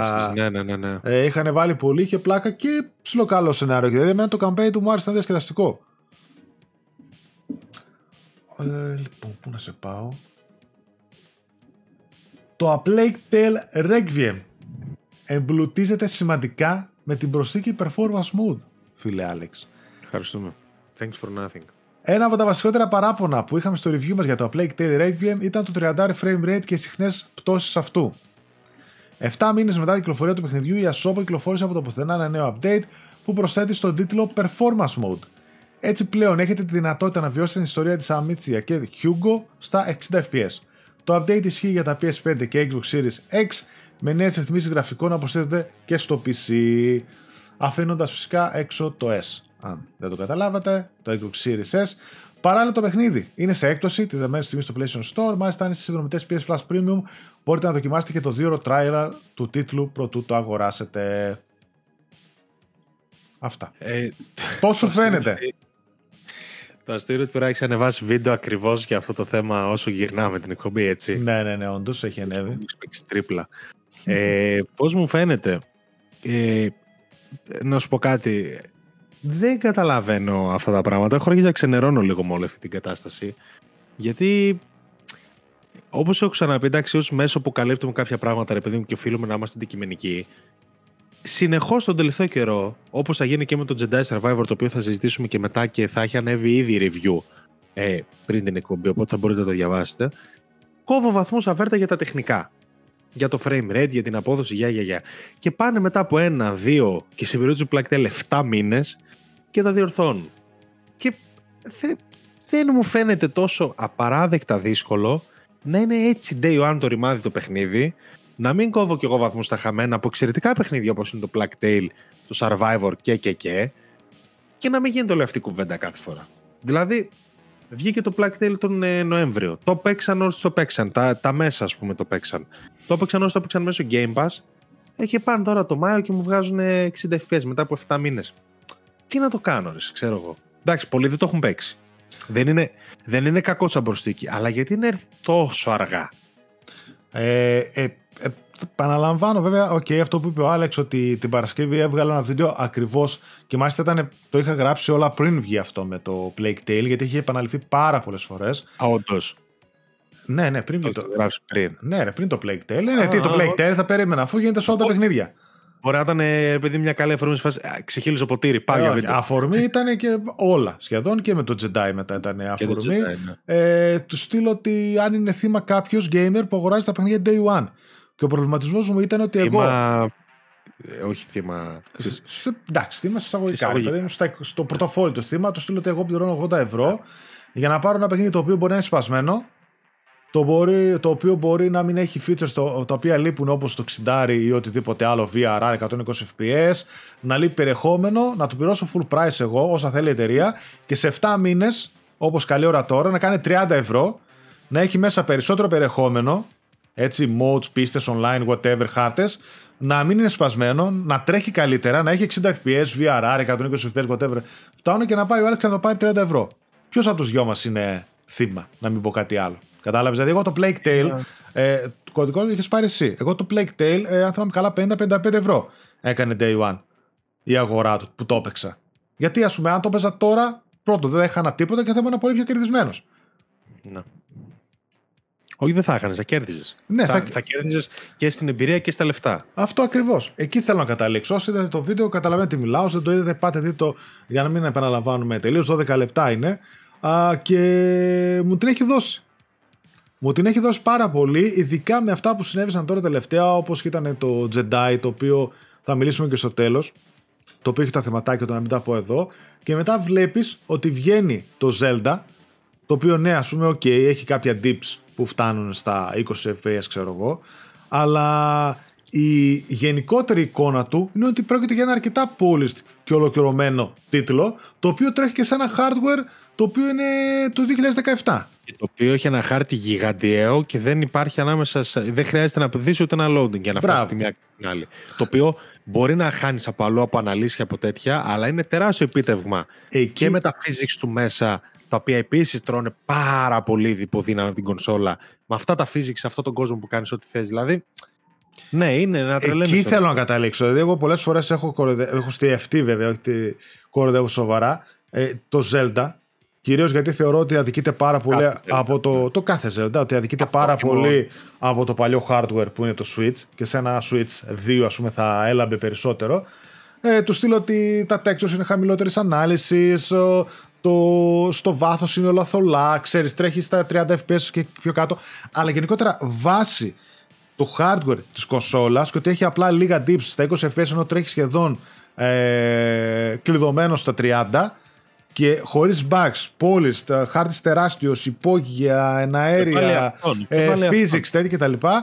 Μιλάμε για ένα τα πιο polished παιχνίδια σε σχέση με το χάλι που βγαίνανε τα Pokemon, που το έβγαλε Nintendo, και δεν είναι τυχαίο το ότι είναι polished και το έβγαλε Nintendo. Ναι, εννοείται. Αυτό το παιχνίδι πώς το βγάλε άλλη εταιρεία πέρα από την... Μπράβο, και τρελαίνω, με κατάλαβες, όταν βλέπουμε μετά πιο μεγάλες παραγωγές στο ένα τ' άλλο, απλά να μην μπορούν να κρατήσουν λίγο σταθερό ένα frame rate, να γίνεται αυτό χάλι ή τα τόσα πολλά bugs και glitch. Γιατί ένα παιχνίδι σαν το Jedi Survivor, αν εξαιρέσουμε τα γραφικά του, όλα τα υπόλοιπα είναι πολύ πιο κάτω σε σχέση με έναν αντίστοιχο κόσμο του Zelda του Tears of the Kingdom, έτσι. Δηλαδή στα πάντα. Και του Breath of the Wild.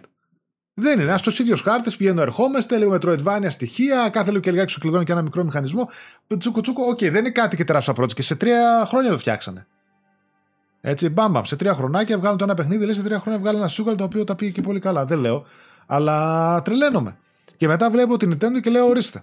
Δεν στα πώς τα καταφέρνει. Και δεν μιλάω μονάχα γιατί έβγαλε ένα καλό παιχνίδι, αλλά είναι και ότι έχει ένα seal of quality. Δηλαδή έχει μια σφραγίδα ποιότητας, η οποία σου λέει Nintendo παιχνίδι, το είχε πάρει πόσος κόσμος πριν, δεν περίμενε καν τα reviews. Τα οποία reviews βγήκανε μόλις την προηγούμενη μέρα.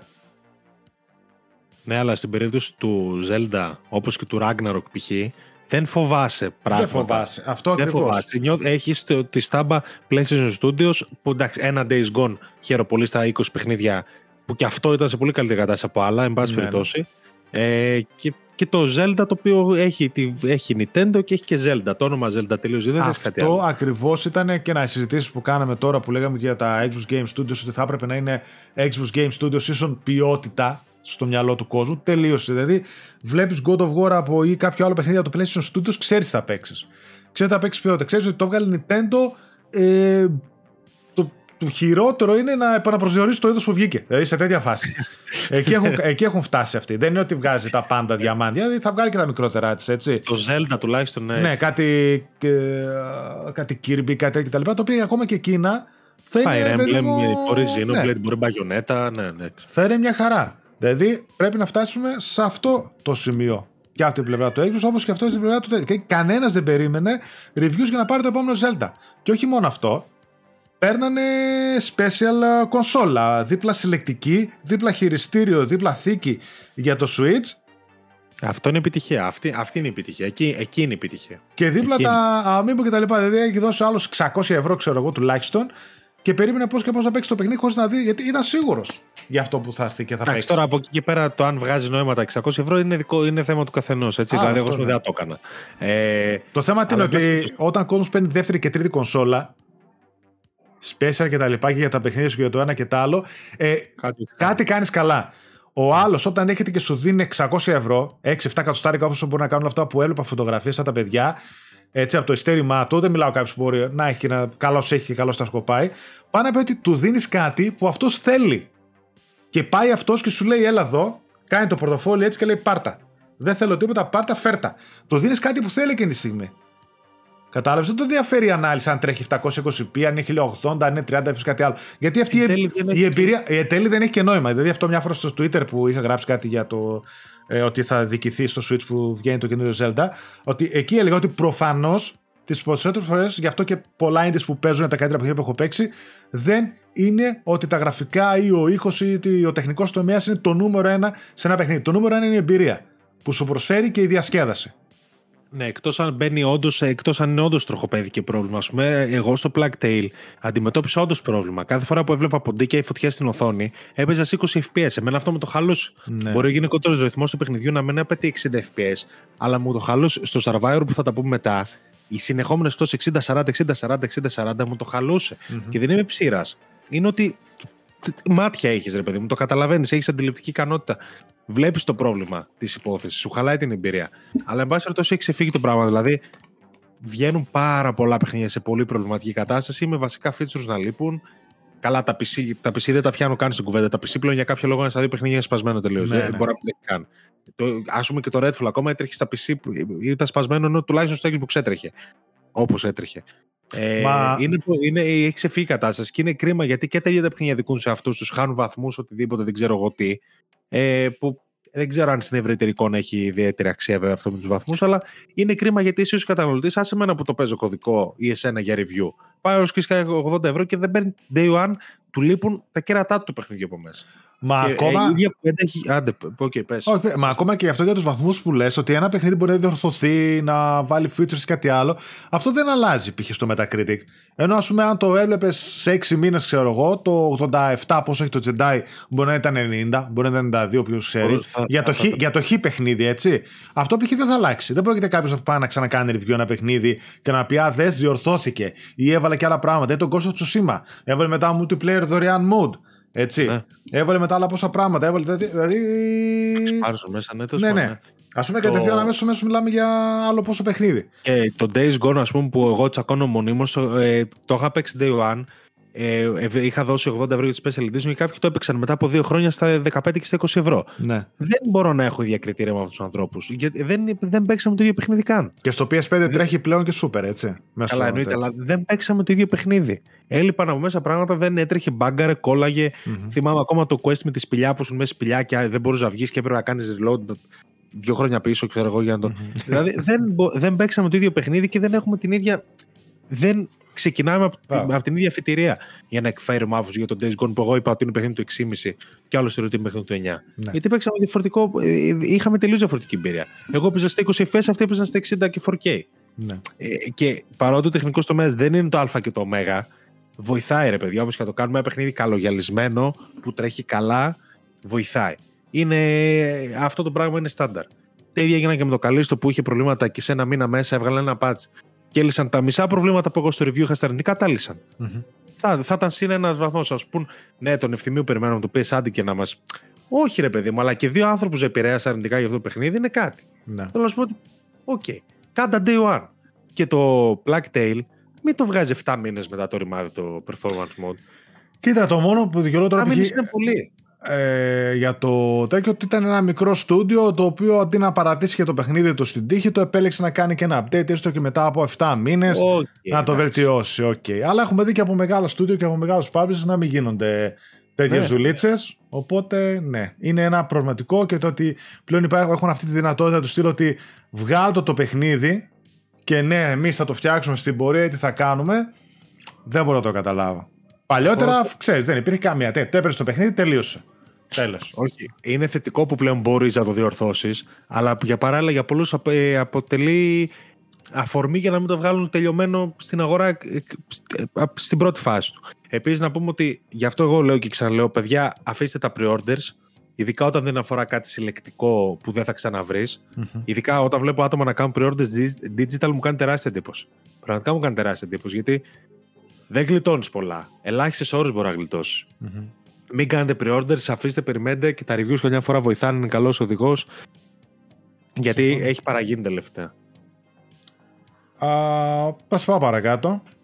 Μεγάλη πρωτιά για το The Last of Us του HBO στην πλατφόρμα του HBO Max. Σε περίοπτη θέση, η σειρά, σύμφωνα με τα δεδομένα που παρουσιάστηκαν, η σειρά συγκεντρώνει κατά μέσο όρο τα 32 εκατομμύρια θεατές ανά επεισόδιο. Μάλιστα, ήταν η σειρά με τη μεγαλύτερη τηλεθέαση όλων των εποχών στο συνδρομητικό αυτό κανάλι σε Ευρώπη και Λατινική Αμερική. Το HBO αριθμεί πλέον 97,6 εκατομμύρια συνδρομητές, με το 1,6 να προστίθεται το πρώτο τρίμηνο του 2023. Δυνατό. Okay. Φοβερό, όχι απλά δυνατό. Μιλάμε για. Εντάξει. Τρελά νούμερα. Δεν ξέρω καν αν τα περίμεναν οι ίδιοι. Είπαμε ότι του ξαναπάει πολύ το format, του πάει ιστορία, έχει το cast, αλλά. Τεράστια επιτυχία. Mm-hmm. Δεν έχουμε να πούμε κάτι άλλο. Ένα τελευταίο εδώ που κράτησα είναι για μια διαρροή ημερομηνίας κυκλοφορίας του Lords of the Fallen. Mm-hmm. Το οποίο τελευταίο το είχαμε δει και σε ένα showcase της Unreal Engine που είχαν κάνει για 13 Οκτωβρίου λένε. Βρήκανε listings από data mines στο Xbox και Windows Store. Οπότε νομίζω ότι εκεί τώρα θα αρχίσουν να στριμώχνονται βέβαια Οκτώβρη-Νοέμβρη κλασικά σε εκείνο το release window πολλές κυκλοφορίες. Αποτελεί reboot του Dark Fantasy Action RPG με το ίδιο όνομα του 2014, Unreal Engine 5, φαίνεται δυνατό, μια χαρά. Όχι, φαίνεται πολύ δυνατό, καμία σχέση με το πρώτο παιχνίδι. Online και... co-op δύο παιχτών επίσης. Ναι. Ωραία. Είναι καλή φάση το... Next Gen only, Xbox Series X και S, PS5 και PC. Μια χαρά, φαίνεται καλό. Και αυτό χρήσιμο. Μπράβο. Από νέα, έχουμε κάτι που μπορεί να ξεχάσαμε. Όχι, δεν είμαστε έχουμε. Κομπλέ, έτσι. Κοίταξε και τώρα, ναι. Εγώ ξέρεις τι ερώτηση θέλω να σου κάνω.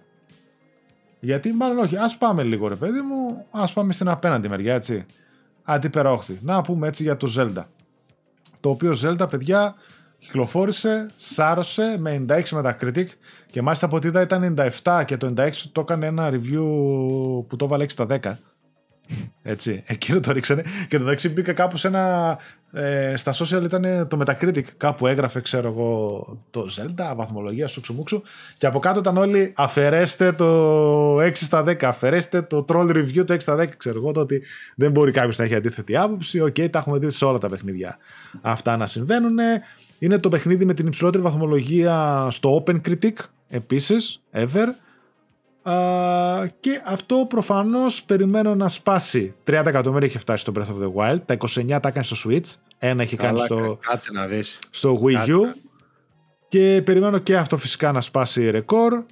Στα τέτοια ήταν και ο πρώτος τίτλος της Nintendo με την ανανεωμένη premium τιμή. $70 ξέρω εγώ πόσο το δίνουν. €70, ξέρω 80 πόσο έχει. Και αυτό. Είπαν αυτοί βέβαια να το κάνουν case by case, δεν θα είναι όντως τα παιχνίδια μπαμ τόσο. Σάρωσε, από ό,τι είδα, διάβασα και άκουσα, λένε τα καλύτερα. Λένε στην ουσία, αυτό βασικά το περιμέναμε και θα το βάζα και στοίχημα ότι έτσι θα παίξει μπάλα. Πήρε ό,τι έκτισε το Breath of the Wild, όπως έκανε το Ragnarok με τον God of War του 2018, που αποτέλεσε μια πολύ καλή πρώτη βάση, και πάνω σε αυτόν τον κόσμο τον επέκτηνε, ανέπτυξε καινούριους μηχανισμούς, καινούργια storylines, καινούργια χιλιάδια δυο πράγματα, και από ό,τι είδα έτσι κάνανε ώστε να δώσουν παραπάνω πράγματα στον κόσμο, πατώντας ήδη σε μια εξαιρετική βάση. Εγώ από αυτά που έχω ακούσει θεωρώ ότι είναι μεγαλύτερο το άλμα από ό,τι αυτό που περιγράφεις. Δηλαδή... Ναι, όχι, εντάξει, κατάλαβες τι θέλω να πω. Ναι, ναι, όχι, δεν θέλω να αδικήσω το παιχνίδι, γιατί τα ίδια θα λέγαμε και για τον God of War. Ότι ξεκινάς από εκεί, μεν, αλλά απλά θέτεις μια βάση η οποία σου κερδίζει κάποια πράγματα. Έχω εντυπωσιαστεί πάρα πολλά από αυτό που ακούω, γιατί είναι πολύ δύσκολο να διαδέχεσαι ένα παιχνίδι που χτες ψηφίστηκε από μέσα ως το κορυφαίο όλων εποχών, και είναι πολύ δύσκολο να το παίρνεις και ουσιαστικά ό,τι λένε όλοι να το κάνεις και καλύτερο. Βλέπω κάποια βίντεο, βλέπω κάποια ελληνικά βίντεο, reviews, απόψεις, βλέπω gameplay βίντεο κτλ. Εμένα αυτό το παιχνίδι με έχει σοκάρει. Θα είμαι απόλυτα ειλικρινής. Με έχει σοκάρει με το πόσο ελευθερία δίνεις στον παίκτη, με το πόσο δημιουργικό μπορεί να γίνει, με το πώς πήρε. Ας πούμε, είχε παράπονα κάποιος ότι το Breath of the Wild δεν είχε. Εγώ, παιδιά, τώρα μιλάω σαν να δεν τα έχει παίξει, έτσι. Έχοντας απλά μια γενική εικόνα και διαβάζοντας πολλά πράγματα για τη βιομηχανία. Ας πούμε, δεν είχε dungeons. Από ό,τι είδα, βάλαν πάρα πολλά dungeons και πολύ καλά. Δεν είχε story το πρώτο αρκετό. Το δεύτερο έχει. Και είναι και πιο σκοτεινό και κάποιοι θυμίζει Majora's Mask και τέτοιες εποχές. Είναι πολύ δύσκολο να παίρνεις ένα τόσο καλό πρώτο παιχνίδι και να το βελτιώνεις, να το φτιάχνεις, να το κάνεις, να το ράνεις και να το μεγαλώνεις. Από ό,τι λένε όλοι, μεγαλύτερο παιχνίδι από το Breath of the Wild και σε μέγεθος και σε διάρκεια και σε πράγματα που έχεις να κάνεις. Έχω σοκαριστεί από αυτά που διαβάζω για αυτό το παιχνίδι. Αλήθεια σου το λέω. Και μακάρι να πάρει η Sony να κοιτάξει προς την πλευρά της Nintendo και να πάρει στοιχεία από αυτό το open world design και να το βάλει στα δικά της παιχνίδια. Και εγώ δεν λέω ότι είμαι τεράστιος φαν του να με αφήνει έναν τεράστιο κόσμο και να τα βρίσκω όλα μόνος μου, γιατί έτσι θα είχα παίξει και Breath of the Wild και Elden Ring. Αλλά ίσως θα πρέπει να υπάρξει ένα παιχνίδι κάποια στιγμή που δεν θα έχει 400 markers, δεν θα έχει δεδομένα πήγαινε εδώ, ακολούθα τα βήματα, πήγαινε εκεί, δεν θα έχει κάνει την αποστολή έτσι, αλλιώς failed. Πρέπει να νομίζω να πειραματιστεί η Sony και το γυρνάω στη Sony, γιατί εντάξει, για PlayStation μιλάμε προφανώς συνήθως. Εκεί ήθελα να πατήσω και εγώ, γιατί για το Zelda δεν μπορούμε να σχολιάσουμε πολλά, δεν το έχουμε παίξει κιόλας. Ναι, θα είναι ηλίθιο και τώρα λέμε τέτοιο. Ήθελα απλά να τα αναφέρω, γιατί το πόσο άθλος είναι, πέρα από τον θρίαμβο που είχε στα reviews και σε πολλές αντίστοιχα φαντάζομαι, και το ότι επιβεβαιώνει ότι αυτό που λέω, ότι τα παιχνίδια της χι εταιρείας, της Nintendo συγκεκριμένα, έχουν μια αλφα ποιότητα την οποία την αναγνωρίζει, την περιμένει ο κόσμος και δεν χρειάζεται να έχει ερωτηματικό για το πώς θα βγει το παιχνίδι. Έχει συνδυάσει το όνομά της με ποιότητα, με καλά παιχνίδια, με διθυραβικά παιχνίδια, με πωλήσεις, και στο μυαλό του κόσμου πλέον η Nintendo αποτελεί ποιότητα, κάτι που πρέπει να το επιδιώκουν όλοι, και όλο αυτό φυσικά εκτοξεύει και το brand loyalty που λέμε, το κάποιος να ακούει Nintendo και να λέει εδώ είμαι, δεν με νοιάζει τι βγάζουν οι άλλοι, ή θα βγάλει Nintendo, άρα είναι καλό παιχνίδι, άρα το θέλω day one full price, πάρτο. Και φυσικά αυξάνεις και το legacy, δηλαδή πάρει τώρα το Zelda. Ήταν σειρά η οποία τα καλύτερό της παιχνίδι είχε πουλήσει 9 εκατομμύρια. Όλα πουλούσανε 4, 6, 7 και πήγαιναν συνήθως και ένα-ένα. Ένα έβγαινε καλό, πουλούσε καλά, το άλλο έβγαινε, πουλούσε χάλια, πουλούσε τα μισά. Ξέρω εγώ, όπως και οι κονσόλες της ήταν λίγο σκαμπανεβάσματα. Ξαφνικά έκατσε, έστρωσε ρε παιδί μου κάτω και έβγαλε ένα Breath of the Wild, το οποίο επηρέασε πόσα παιχνίδια μετέπειτα από αυτό και είχε 97 Metacritic. Αυτό δεν γίνεται τυχαία. Κατάλαβες, και τώρα ξανά, είδες στην ουσία τώρα σε ξανά. Δηλαδή είχες ένα Mario, ένα Pokemon, έτσι, και ένα Smash Bros επίσης, το οποίο τα πάει πολύ καλά το τελευταίο, έχει πουλήσει καμιά 30 εκατομμύρια. Αλλά τώρα και το Zelda, από εκεί που, σαν το Metroid και αυτό, έτσι, από εκεί που ήσουν ένα ωραίο franchise, αγαπητό μεν, αλλά όχι και το καλύτερό σου πλέον, από το πήρες, το έκανες αγαπητό, από αγαπητό, και το έκανες mass play και τα έφτιαξε όλα. Τα ανέπτυξε οργανικά. Παρότι έχασε τη γενιά, ας πούμε, του Wii U. Και θα μπορούσαν αυτά τα franchise να χαθούν τελείως στον χρόνο. Βρήκε την ευκαιρία να γιγαντώσει το Zelda, να επαναφέρει το Metroid και να κρατήσει πολύ ψηλά και τα υπόλοιπα franchise που ήδη ήταν ψηλά. Ας πούμε το Pokemon και το Mario. Αυτό είναι δύσκολο. Και πώς το επανέφερε με ένα Metroid Dread, οποίο ήταν πολύ κλασικό. Μια πολύ κλασική. Ναι, ναι, το έχω παίξει. Πάρα πολύ. Με ένα Metroid Prime Remastered για να καταλάβει ο κόσμος τι σημαίνει το Prime Remastered και γιατί περιμένει ο κόσμος το 4. Παντού, σε όλα τα επίπεδα. Χτύπησε παντού. Έβγαλε κλασικό, έβγαλε remake. Τώρα θα βγάλει ένα καινούριο Metroid. Το γιγάντωσε το franchise. Ναι. Το Legend of Zelda, τι παίζει ο κόσμος? Open World. Κάντο Open World. Με την ταυτότητα του Zelda που θα δώσουμε έτσι κι αλλιώς και θα φτιάξουμε ένα Zelda, πήγαινε το Open World και δώσ' τους απόλυτη δημιουργική ελευθερία. Ναι. Δεν θέλει κάτι, αλλά αυτό ψάχνει ο κόσμος. Και ήταν. Έχει φερθεί πανέξυπνα Nintendo με όλα τα franchises της και με μικρότερα. Πολλοί κόσμοι περιμένουν πλέον το Xenoblade, το Fire Emblem, το Bayonetta. Δεν είναι και αυτά παιχνίδια που περνάνε αδιάφορα ή που δεν κάνουν πωλήσεις πλέον. Συμφωνώ. Ο κόσμος στο Switch είναι εκεί. Βγαίνει παιχνίδι από το κάθε franchise.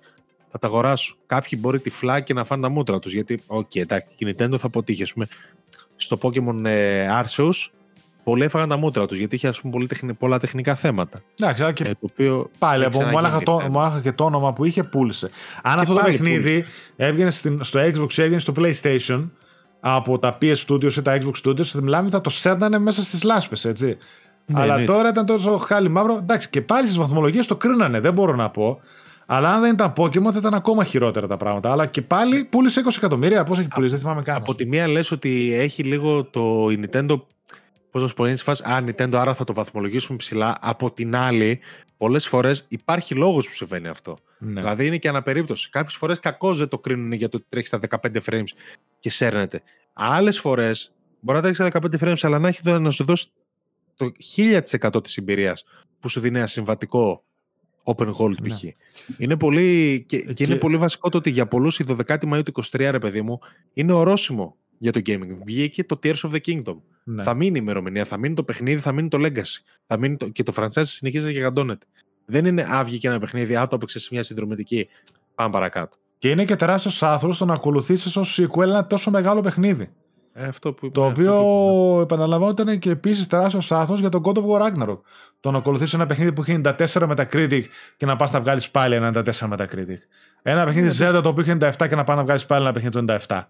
96, ok, τέλος πάντων. Δηλαδή, μιλάμε για τεράστιο άθλο. Για συνήθως περιμένουν οι εταιρείες ότι μετά από ένα τέτοιο τεράστιο παιχνίδι, το sequel, ίσως επειδή ο κόσμος το έχει χαϊπάρει, ότι δύσκολα πολλές φορές, ή κριτικάρεται και πιο αυστηρά, δύσκολα πολλές φορές φτάνει το πρωτότυπο. Είναι λίγο... Παλιότερα συνέβαινε συχνότερα. Αν πάρεις π.χ. περιπτώσεις που είχα Half-Life, Silent Hill, Resident Evil και τα σχετικά συνέβαινε. Πλέον έχει αλλάξει λίγο αυτή η φάση. Ας πούμε, ένα Bloodborne 2 αυτή τη στιγμή υπάρχουν πολλοί... Είναι δύσκολο να βγει ένα sequel και να ακολουθήσει πολύ πιστά. Και ίσως και γι' αυτό δεν το κάνουν, γι' αυτό δεν το έχουν τολμήσει ακόμα. Τι να σου πω, Nintendo κάτι κάνει πάρα πολύ καλά εκεί πέρα. Εγώ δηλαδή σου λέω, μακάρι να είχα εμπειρία από τα franchise. Το Zelda είναι ένα franchise που μου λείπει από την gaming εμπειρία μου. Πώς να σου πω, δεν έχω παίξει Zelda ποτέ δυστυχώς. Και θα ήθελα. Ναι. Εγώ άλλο θέλω να βγάζω το καπέλο πάντως σε αυτή την περίπτωση.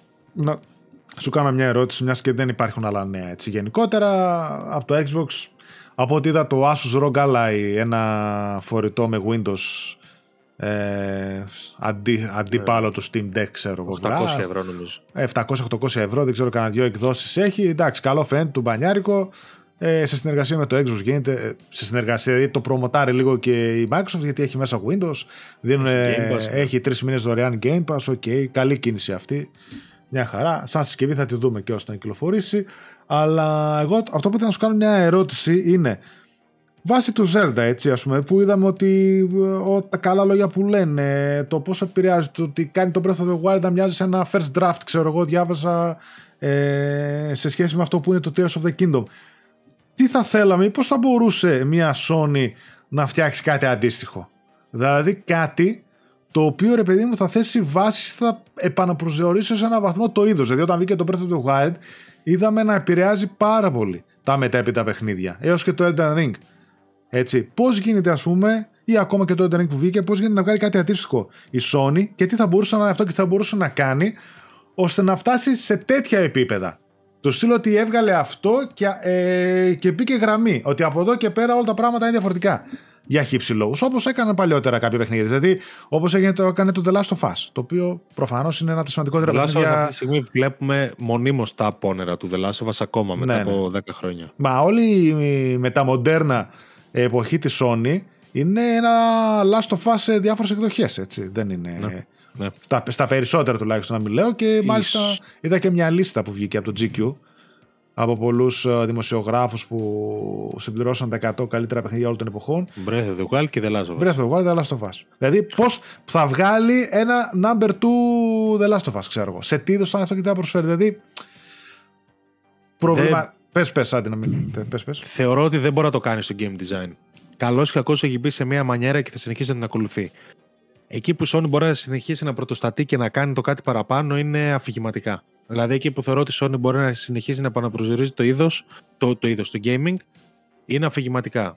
Με τις ιστορίες και τους χαρακτήρες που λέει και με τους τρόπους που το κάνει. Ας πούμε, το The Last of Us Part 2 ήταν ένα χαστούκι για τη βιομηχανία. Τεράστιο χαστούκι. Και θα ήθελα να ξαναδώ κάτι με παρόμοιο θράσος όσο το The Last of Us Part 2. Στο game design δεν θεωρώ ότι θα το κάνει δυστυχώς και πλέον δεν την παίρνει και να το κάνει. Εκεί που έχει φτάσει στις παραγωγές, το έχουμε πει και το έχουμε ξαναπεί.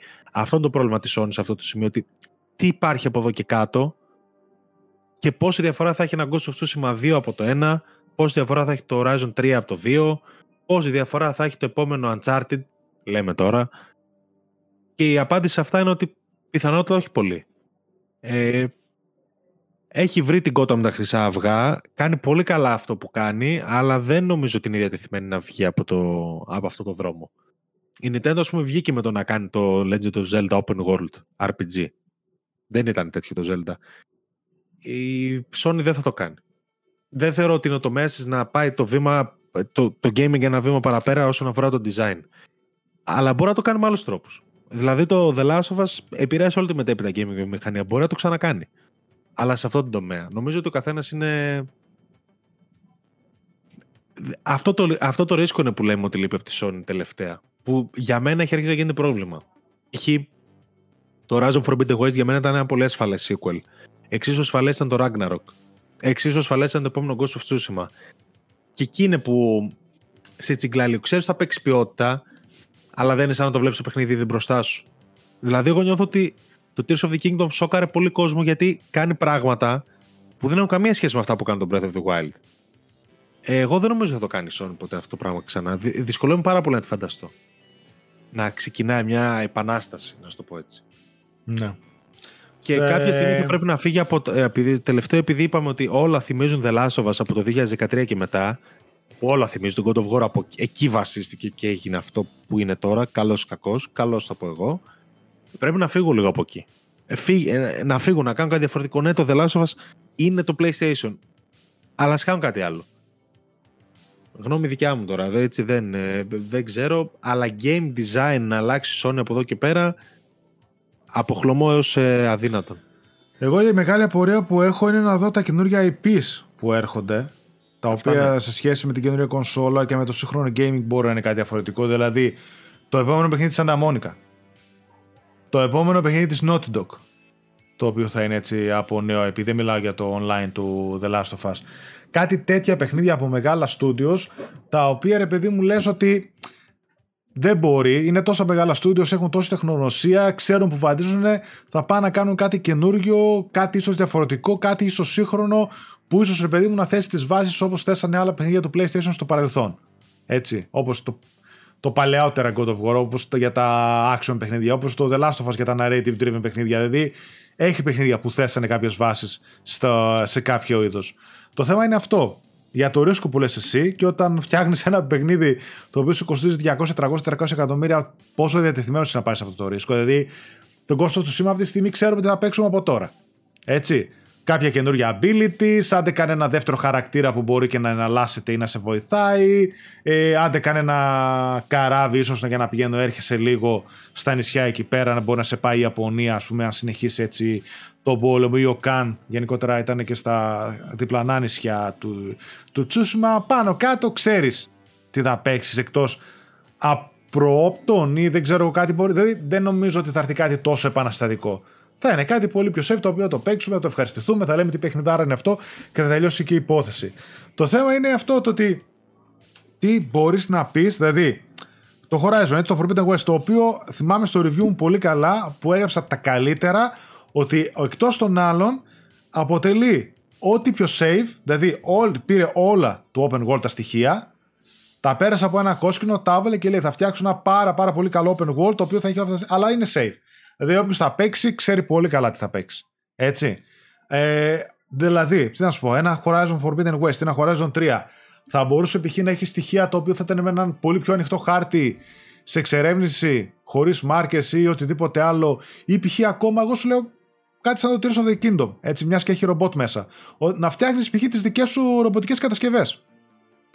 Ή να ανεβαίνεις σε ακόμα περισσότερα ρομπότ ή κάτι που περιμένω να δούμε, να παλεύεις σε ένα αέρια ή μαζί με άλλο ρομπότ σε μάχες με μεγαλύτερη κλίμακα ή οτιδήποτε άλλο, ξέρω εγώ. Κάτι τέτοιο. Αυτό θα έλεγα ότι μπορεί να έχει κάνει με τους περιορισμούς του hardware. Από την άλλη, όταν βλέπεις αυτά τα πράγματα στο Tears of the Kingdom, αρχίζεις να αμφισβητείς λίγο το τι έχει να κάνει με το hardware, όσο με την ματιά και τόσο με το θα κόψουμε από αλλού. Μπορεί το παιχνίδι να μην τρέχει 4K 60 και να μην σου πέφτει τα αγώνια στο πάτωμα, αλλά θα μπορείς να κάνεις ό,τι θες σε αυτόν τον κόσμο.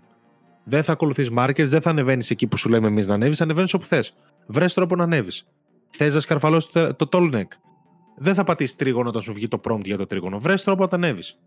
Αυτά τα πράγματα λείπουν. Κάτι που εγώ θεωρώ ότι, ας πούμε, το The Last of Us Part 2, επειδή σου λέω ότι δεν μπορεί να πάει στο game design ένα βήμα παρακάτω, μπορεί να πάει αλλού. Θεωρώ ότι στο The Last of Us Part 2 είδαμε μία από τις καλύτερες AI που έχουμε δει τελευταία. Ας πούμε, στους χώρους που είχαν NPCs και σε έψαχναν κάτω από τα αυτοκίνητα ή σε ερνόταν. Εκεί θεωρώ ότι έκανε κάποια βήματα μπροστά σε σχέση με τα υπόλοιπα παιχνίδια. Μπορεί να πατήσεις αυτό και να εξελίξει κάτι τέτοιο. Ένα AI, η Sony, ας πούμε, έτσι. Το οποίο στα μετέπειτα παιχνίδια τύπου God of War Ragnarok έλειπε. Εκεί δεν ήταν έξυπνοι εχθροί. Στο The Last of Us είναι έξυπνοι εχθροί. Δεν θεωρώ ότι θα πάει άλλο στο game design. Θα μείνει στα safe που λέμε, καλός ή κακός. Σε κάποια καινούργια επίσης, όπως λες, μπορεί να δοκιμάσεις καινούργιες ιδέες. Τα υπάρχοντα το θεωρώ δύσκολο να ξεστρατήσει. Δεν ξέρω αν το χρειάζεται κιόλας εν τέλει. Από την ψυχρή ματιά της εταιρείας. Κοίτα, θα μπορούσαμε. Αν το βλέπουμε λίγα χρόνια πριν, να μου πεις είναι αυτό που είπες ότι όσο να είναι έρχεται επηρεασμένο και το The Last of Us, π.χ. το reboot που κάνα του God of War, ήταν γι' αυτό ένα μεγάλο ρίσκο. Όμως έτσι που ήταν δηλαδή live or die το IP, έτσι και αποτύχει είναι τέλος, δεν ξαναβλέπουμε God of War. Θεωρώ ότι βέβαια όπως είπες και εσύ επηρεάστηκε από τον καινούριο σχεδιασμό που ακολουθεί πιστά η Sony, οπότε ήρθε και έδωσε το γλυκό με αυτό που ξέρουν οι PlayStation Gamers και το έφτιαξε και που το έφτιαξε και είχε να προσφέρει πράγματα, αλλά δηλαδή κάθομαι έτσι και προγραμματιζόμουν τώρα και είναι μια καλή ερώτηση το ότι ας πούμε, τι θα μπορούσαμε να δούμε στο μέλλον και ειδικότερα σε κάποια είδη τα οποία ας πούμε, πρώτον η Sony δεν μπορεί να τα έχει, δηλαδή FPS. Έτσι, ή κάποιο δυτικό RPG. Όταν λέω RPG δεν εννοώ Horizon με RPG. Όχι, δεν έχει RPG. Δεν έχει RPG. Στοιχεία μιλάω RPG του στυλ Fallout, Witcher, οτιδήποτε. Έτσι, δηλαδή πατροπαράδο το Western RPG. Elder Scrolls. Ξέρω εγώ, ναι. Κάτι. Ας πούμε δεν μπορεί να. Η Sony δεν έχει RPG. Να κουμπίσει τέτοια. Οπότε δεν μας μένουν πολλά. Μας μένουν. Επίσης σκέψου ότι έχει 3 Open World. Ναι. Σκέψου ότι έχει 3 Open World και καλώς κακώς λειτουργούν όλα το ίδιο. Ναι. Το Days Gone, το Ghost of Tsushima και το Horizon, παρά τις διαφορές που έχουν στο gameplay, στον κόσμο, στο settings, όλα αυτά, λειτουργούν το ίδιο. Καλώς ή κακώς. Τα quests λειτουργούν ακριβώς με τον ίδιο τρόπο, οι αποστολές είναι πανομοιότυπες, τα markers στο χάρτη, είναι όλα μοιάζουν πάρα πολύ μεταξύ τους. Καλώς ή κακώς. Εγώ αυτά τα παιχνίδια τα γουστάρω full, έτσι. Τα καταυχαριστιέμαι, δεν το συζητάω. Προφανώς τώρα. Απλά αν έπαιζα μόνο αυτά θα βαριόμουν. Τώρα μιλάμε για ένα βήμα λίγο ξέρεις, λίγο αόριστο, λίγο στο άγνωστο, λίγο επαναστατικό, όλα αυτά μαζί κοντά είναι. Δηλαδή. Εντάξει, υπάρχουν άλλοι τομείς που μπορεί να πρωτοστατήσει. Όπως σου λέω, όπως το AI, να πάρει το AI του The Last of Us Part 2 που ήταν πολύ βελτιωμένο σχέση με όλα τα υπόλοιπα IP στη Sony και να το πάει ένα βήμα παραπέρα, να στηθεί εκεί, να φτιάξει πιο ρεαλιστικές εμπειρίες. Δεν θα φύγει. Δεν ξέρω, ελπίζω να φύγει από την πεπατημένη. Ελπίζω να βρει την ευκαιρία να το κάνει και να πει και ο κόσμος ότι καλά έκανες. Πάμε μαζί σου, ξέρω εγώ. Ναι.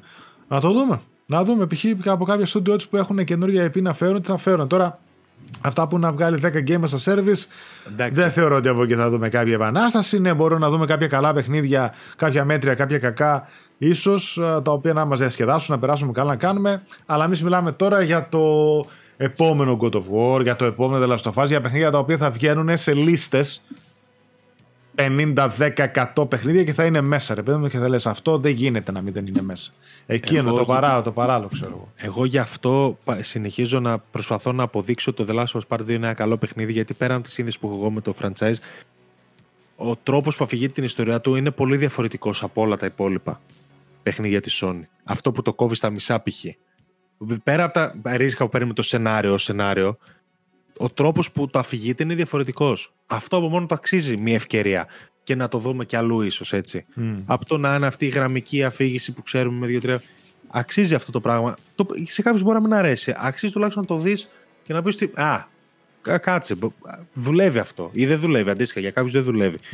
Εν πάση περιπτώσει, κάτι πρέπει να αλλάξει στη συνταγή, γιατί πιστεύω ότι αργά ή γρήγορα θα έρθει σε ένα σημείο που δεν θα έχει πλέον κάτι να δώσει. Θα δίνει πολύ ωραία σενάρια, το οποίο γι' αυτό σου λέω ότι εκεί μπορεί να κάνει τη μεγάλη μαγιά και να εκπλήσει με τα σενάρια της συνέχεια. Αλλά το game design θα νιώσει πίσω το ίδιο πράγμα. Yeah. Εγώ δεν περιμένω από ένα Ghost of Tsushima 2 να μην παίξω ακριβώς το ίδιο παιχνίδι με τον Ghost of Tsushima 1. Δυστυχώς. Δεν περιμένω να εκπλαγώ από ένα τέτοιο παιχνίδι. Ναι. Μακάρι φυσικά να εκπλαγούμε, έτσι, παιδιά. Δεν το μακάρι, ναι, μακάρι. Έψη, αλλά λέμε ότι πάνω κάτω μέχρι τώρα έχει αποδείξει η Sony ότι υπάρχει μια φόρμουλα, ειδικά στα action adventure παιχνίδια και στα open worlds βέβαια, την οποία ακολουθεί πιστά, της βγαίνει. Αυτό είναι το θέμα, ότι της βγαίνει, τα πάει καλά. Δηλαδή, αν έχει κάτι στο οποίο ξεχωρίζει Sony σε αυτό το είδος. Έτσι, δηλαδή, κάποιοι όλοι publishers, κάποια studios, οτιδήποτε θέλετε, πείτε το, έχουν κάποια αστεράκια πάνω τους. Η Sony στα action adventure έχει αυτό το αστεράκι. Γι' αυτό την αγαπάνε, έχει ξεχωρίσει, πουλάει πολύ, το κάνει πολύ καλά και κάνει αυτό που κάνει. Τώρα μιλάμε για κάτι το οποίο θα μπορούσε να επενδύσει στα RPG. Έχει τα καλύτερα στούντιο. FPS. RPG και FPS. Mm-hmm. Θα μπορούσε να το κάνει και να χτίσει ένα αντίστοιχο όνομα. Θα το κάνει, είναι ικανή, θέλει να το κάνει, θα το δούμε. Αλλά τουλάχιστον η Sony έχει αυτή τη στάμπα του καλού AAA action adventure και βλέπουμε. Απλά χρειάζεται λίγη ποικιλία η οποία θα οδηγήσει και σε νέες ιδέες. Και γι' αυτό είπαμε ότι καλό είναι τα στούντιο να μην κάνουν ένα IP. Να κάνουν και δεύτερο IP και να αλλάζουν. Ναι. Για να μπορούν να παίξουν λίγο με τις ιδέες. Μάλιστα. Θα το δούμε. Έχω μεγάλη περιέργεια όντως να δω τι θα γίνει από αυτό και αν θα συνεχίσει να πειραματίζεται και να θέτει νέες βάσεις σε κάποια είδη που ξέρει η Sony. Γι' αυτό είμαστε εδώ να τα λέμε. Ας πάμε και ένα now playing.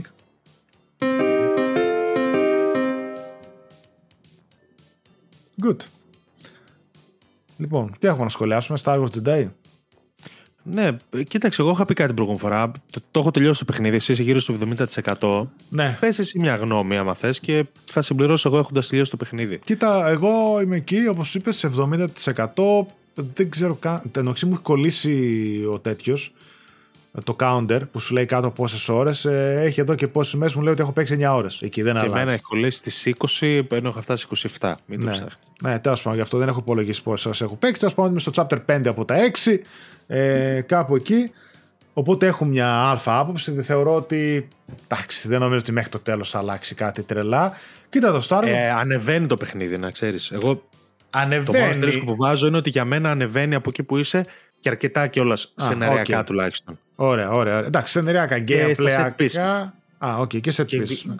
Gameplay δεν αλλάζει. Ωραία, άρα πάω δηλαδή σε καλή κατηφόρα σιγά-σιγά. Θα πάρεις κανένα δυο μηχανισμούς πιθανότατα που θα σου ανοίξουν νέες πόρτες που ίσως ήδη έχεις δει ότι δεν μπορείς να ανοίξεις. Αλλά μέχρι εκεί. Δηλαδή λίγο το Metroidvania θα εμπλουτιστεί. Από εκεί και πέρα το gameplay. Ναι, είναι αυτό που είναι. Κοίτα, εγώ αυτό που έχω παίξει μέχρι τώρα, που είναι ένα μεγάλο κομμάτι του παιχνιδιού, προφανώς, okay. Εσύ μετά τα 2/3, νομίζω, ναι. Ναι, ένα 70% μου λέει το Quest Log, τέλος πάντων. Τι θα έλεγα, ότι είναι ακριβώς το παιχνίδι που ήθελα να παίξω αυτή την περίοδο, εν τέλει. Έτσι. Δηλαδή, σκέψω ότι είχα και τα δύο, έβαλα μισή ώρα να δω το Resident Evil 4, για να δω λίγο έτσι γραφικά, να δω έτσι σουξουμούξ πώς είναι. Αλλά όταν ήρθε το Jedi και το έβαλα και για να το δοκιμάσω, ήταν ότι αυτό το παιχνίδι θα το τερματίσω και μετά, ρε παιδί μου, θα πάω σε κάτι άλλο. Ήταν αυτό που ήθελα, αυτό το action στοιχείο, ίσως και το σύμπαν του Star Wars να με τραβάει, ο χαρακτήρας που είναι πολύ συμπαθής, οι μάχες, τα set pieces, τα γραφικά του, οι κόσμοι του, όλο αυτό το Metroidvania στοιχείο. Ήταν αυτό ρε, που με τραβούσε, που σε ταΐζει κάθε λίγο και λιγάκι, να ένας μηχανισμός, να μια περιοχή, να ένα mini boss, να μια άλλη σειρά από quest που μπορείς να κάνεις. Ήταν αυτό που ήθελα και κάθε βράδυ που παίζω επιβεβαιώνομαι ότι ήταν κάτι το οποίο ήθελα να το παίξω και μου αρέσει πολύ. Είμαι σίγουρος ότι, όπως και σε αυτή τη στιγμή που ανεβαίνει και τώρα στο τελευταίο 23% το παιχνίδι, θα μου αρέσει ακόμα περισσότερο. Είναι ακριβώς στο γούστο μου και είμαι σίγουρος ότι θα καταλήξει να είναι ένα από τα αγαπημένα μου παιχνίδια για το 23. No. Σε αυτό το σημείο που έχω φτάσει, δεν θεωρώ βέβαια ότι μιλάμε για ένα παιχνίδι του 10, έτσι, ξεκάθαρα. Θεωρώ ότι κυμαίνεται εκεί πέρα γύρω στο 8-8,5.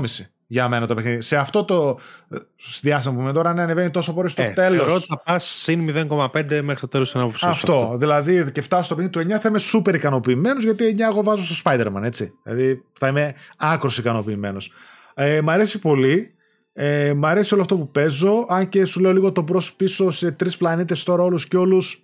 Βέβαια κάθε φορά σε ανοίγει και σε καινούριο region, σε καινούρια περιοχή, πας έρχεσαι. Ίσως θέλω να δω και κάτι καινούριο, να ανοίξει το μάτι σε κάτι άλλο τελείως, από περιβάλλον τελείως εννοώ. Αλλά οι πλανήτες που έχει είναι πολύ ενδιαφέροντες. Μ' αρέσει πάρα πολύ ο πλανήτης με την έρημο που είναι. Ο Κόμπο ή ο Κόμπο είναι ο άλλος. Ο Τζάμπα. Δεν θυμάμαι. Εκείνος ο πλανήτης, ο κόκκινος τέλος πάντων, πώς είναι με την έρημο. Παρόλο που είναι έτσι έρημος και δεν σου ανοίγει το μάτι από την αρχή, να πεις ότι βλέπω δάση, βουνά, θάλασσες. Μ' αρέσει πάρα πολύ γκέιμπλεϊακά. Και όμορφος είναι, αλλά και full platforming και λίγο puzzle που έχει και ένα από τα καλύτερα set pieces επίσης που έχουμε δει στο παιχνίδι και γενικότερα. Αυτό και το άλλο παιχνίδια. Που ξεφεύγεις από το μεγάλο το ρομπότ, χωρίς να θέλω να σποϊλάρω. Από εκείνο, σε εκείνο αναφέρομαι. Αυτό λες, οκ. Σε αυτό αναφέρομαι. Φανταστικό. Μ' αρέσει πολύ, δηλαδή όλο του, το gameplay, οι μάχες του, τα skill points, κάποια, δεν είναι τόσο τέτοια, αλλά τα διαφορετικά stances που έχει. Το πώς μπορείς να αναμίξεις το gameplay σου με τη μάχη σου, το πώς θα να κάνεις, το πώς θα κάνεις και reset τα skills επίσης μ' αρέσει. Γιατί μετέπειτα στο παιχνίδι μπορείς να πεις ότι έχω δύο αγαπημένα stances, θέλω και να τα φουλάρω. Γιατί να έχω φάει μισά σε όλα. Καλό αυτό. Λίγο ποικιλία στις μάχες, από εδώ από εκεί. Το Metroidvania στοιχείο αρκετά. Να κάνει μπαμ, γιατί κάθε φορά βλέπεις κάτι το οποίο δεν μπορείς να ανοίξεις, δεν μπορείς να χρησιμοποιήσεις και λες εδώ okay. Δεν με χαλάει. Δεν μ' άρεσε τόσο το ότι τα εξτραδάκια που έχει είναι του στυλ μουσια, κουρέματα, χρώματα, ρούχα. Δηλαδή τα θεωρώ πολύ μικρά. Για να μπω σε μια διαδικασία, να πάω να εξερευνήσω κάτι, να κάνω χύψη 5-10 πράγματα για να ανοίξω απλά ένα μπαόλο και να μου έχει μέσα. Όχι, αυτό είναι το κερασάκι στην τούρτα της εξερεύνησης που κάνεις μόνος σου. Το πολύ καλό είναι ότι η εξερεύνηση είναι λίγο οργανική. Δηλαδή δεν έχεις waypoints παντού, δεν έχεις να σε ενοχλούν. Δηλαδή δεν σου λέει κανένας πήγαινε εκεί. Μπράβο. Αν θες, πήγαινε εκεί. Όχι. Αν σου τραβάει το ενδιαφέρον, πήγαινε. Αυτό είναι καλό. Δηλαδή είναι καλό δείγμα. Open world. Που δεν είναι open world. Καλό δείγμα. Αυτό θα σου λέγω, ότι σου δίνει την ψευδέστηση ότι εξερευνείς κάτι τελείως ανοιχτό, αλλά ταυτόχρονα σε ελέγχει αρκετά. Δεν είναι ότι είναι μια πεδιάδικη όπου θες πας. Ο αρχικός κόσμος που πατάς έτσι είναι. Αλλά στην ουσία, όταν μπαίνεις στην υποπεριοχή, σου έχει δύο διαδρόμους, ξέρω. Σου έχει τρεις. Αλλά πας και παντού πέφτει το μάτι σου και λες, εκεί έχει κάτι το οποίο μπορεί να σκαρφαλώσω. Βλέπω ότι και εκείνο ενώνεται, άρα σίγουρα κάπου θα με βγάλει. Οπότε θα πάει σαν παίκτης από την περιέργειά σου, εξερευνήσεις, θα βρεις κάτι, ένα εξτραδάκι, κάτι, από τα collectables που μαζεύεις, από οτιδήποτε άλλο, τους εμπόρους και αυτά που έχεις. Είναι έτσι ωραία περιβάλλοντα. Θεωρώ ότι έχει κάποια. Και εκείνο μου άρεσε που κυνηγάς bounties που έχει. Επίσης καλό, έτσι, με τα τύπου boss fights. Αυτά τα κάνεις όλα, έχει πολύ ωραίο δωράκι. Κατάληξη. Κατάληξη. Έχει πολύ ωραία κατάληξη. Δεν τα έκανα όλα. Το έφαγα spoiler βασικά στο YouTube, οπότε το δακεί. Να πω βέβαια ότι τα υπόλοιπα sidequests, τα rumors, δεν με άφησαν ικανοποιημένο. Το γράφω στο review. Γιατί δεν έχουν αφηγηματική αξία και με ενοχλεί λίγο αυτό. Δηλαδή δεν οδηγούν κάπου. Σκότωσε αυτό το τέρας. Οκ. Και. Το καλό είναι βέβαια, αυτά να πούμε ότι όταν κάνεις sidequests για κάποιον NPC πηγαίνουν σε ένα κεντρικό hub, σε ένα bar και μετά το βρίσκεις, μπορείς να κάνεις κουβέντες και ή να σου δώσουν άλλα quest απλά να κάνεις κουβέντες και είναι πολύ Star Wars το σκηνικό εκεί, είναι ωραίο, ξέρεις, με τη μουσική και με αυτά είναι πολύ ωραίο, αλλά αφηγηματικά το quest δεν έχει να δώσει κάτι, δηλαδή σου λέει εξερεύνησε αυτό το chamber, ανέβα στο βουνό να βρεις ένα κουτί, τα κάνεις αυτά, μπορεί να έχει ωραία εξέλιξη μέχρι εκεί. Αλλά δεν αφήνουν μια ιστορία πίσω τους. Και εμένα με ενοχλεί λίγο αυτό. Δηλαδή είναι τελείως αποκομμένα από τη βασική ιστορία και δεν είμαι πολύ φαν αυτού. Ναι. Δηλαδή θέλω το RPG μου να είναι. Το RPG μου. Δεν είναι RPG το παιχνίδι, okay. Ναι. Θέλω το παιχνίδι μου να είναι Witcher και ένας sidequest που θα κάνω να έχει μια ιστορία από πίσω. Βέβαια, έδωσα μόνος μου την απάντηση. Έτσι. Δεν μιλάμε για RPG. Μιλάμε για action adventure. Αλλά θεωρώ ότι θα μπορούσε να δίνει κάτι παραπάνω. Ένα σενάριο, ένα χαρακτήρα, ένα κάτι. Ναι, το αλλά ακούω. Είναι τα ελάχιστα παράπονα που έχω τα sidequests. Το άλλο είναι ότι τα meditation points μου φαίνονται ότι είναι out of place. Δηλαδή. Περπατάς κάπου και. Εδώ θα κάνω save, ξέρω εγώ. Ναι. Δεν μ' αρέσει. Σπάει πολύ το immersion και επίσης αυτό το κάνουν respawn όλοι οι εχθροί. Δεν μου φαίνεται ότι είναι ένα σκηνικό που λειτουργεί σε αυτό το παιχνίδι. Δηλαδή δεν μου φαίνεται ότι κολλάει. Ναι, είναι και καλά τι σε τιμωρώ, το ότι επειδή άμα κάνεις rest και πάρεις ένα health pack, ας πούμε, ότι τι σε τιμωρώ. Δεν καταλαβαίνω. Δεν θεωρώ ότι κολλάει. Δηλαδή, δύο παιχνίδια τώρα δεν θεωρώ ότι έχουν δικαιολογήσει την ύπαρξή τους τα meditation points με αυτή τη λογική που έχουν τώρα. Δηλαδή, OK, καταλαβαίνω, υπάρχουν συγκεκριμένα σημεία για save και είναι και πολύ συχνά, δεν έχεις θέμα. Αλλά γιατί να κάνουν respond τους εχθρούς. Δεν είναι κάτι που δικαιολογείται στο. Bonfires, ναι. Ναι, σαν τα bonfires, ναι, αλλά δεν μου δικαιολογείται εδώ πέρα. Ούτε grinding θέλω να κάνω ούτε τίποτα. Δεν μου το δικαιολογείς σαν ύπαρξη. Αυτά είναι τα δύο προσωπικά μου παράπονα. Μικρά. Το μεγάλο μου παράπονο είναι το performance. Το ναι. οποίο. Η αλήθεια, είναι ότι εκεί έχει το θεματάκι του. Παρόλο που εγώ το έπαιξα και με updates που βγήκανε και τα λοιπά, το παίζω δηλαδή ακόμα. Στα gameplayακά, οι μηχανισμοί του, τα Metroidvania στοιχεία κτλ. Μ' αρέσουν. Το puzzle platforming πολύ βελτιωμένο. Το puzzle platforming πολύ βελτιωμένο. Level design όντως πολύ καλό. Δηλαδή με τα. Όχι checkpoint, με τα shortcuts που ανοίγεις, το πώς μπορείς να βρεθείς από εδώ, από εκεί. Και fast travel μέσα επιτέλους. Το ναι, βοηθάει. Μ' άρεσε γενικότερα, όλα έχουν κάνει καλή, πολύ καλή δουλειά και βοηθάει. Έχουν αναβαθμίσει πολύ σχέση με το πρώτο. Ναι, παίζει πολύ καλά και ευχάριστα το παιχνίδι και τα σκηνικά που βλέπεις και όλο και όλο και τα λοιπά καλά. Το performance είχε ένα θέμα. Δηλαδή το HDR έφτιαξε τώρα με το τελευταίο update. Το έπαιζα χωρίς HDR. Εγώ δεν πρόλαβα να το δω φτιαγμένο το HDR.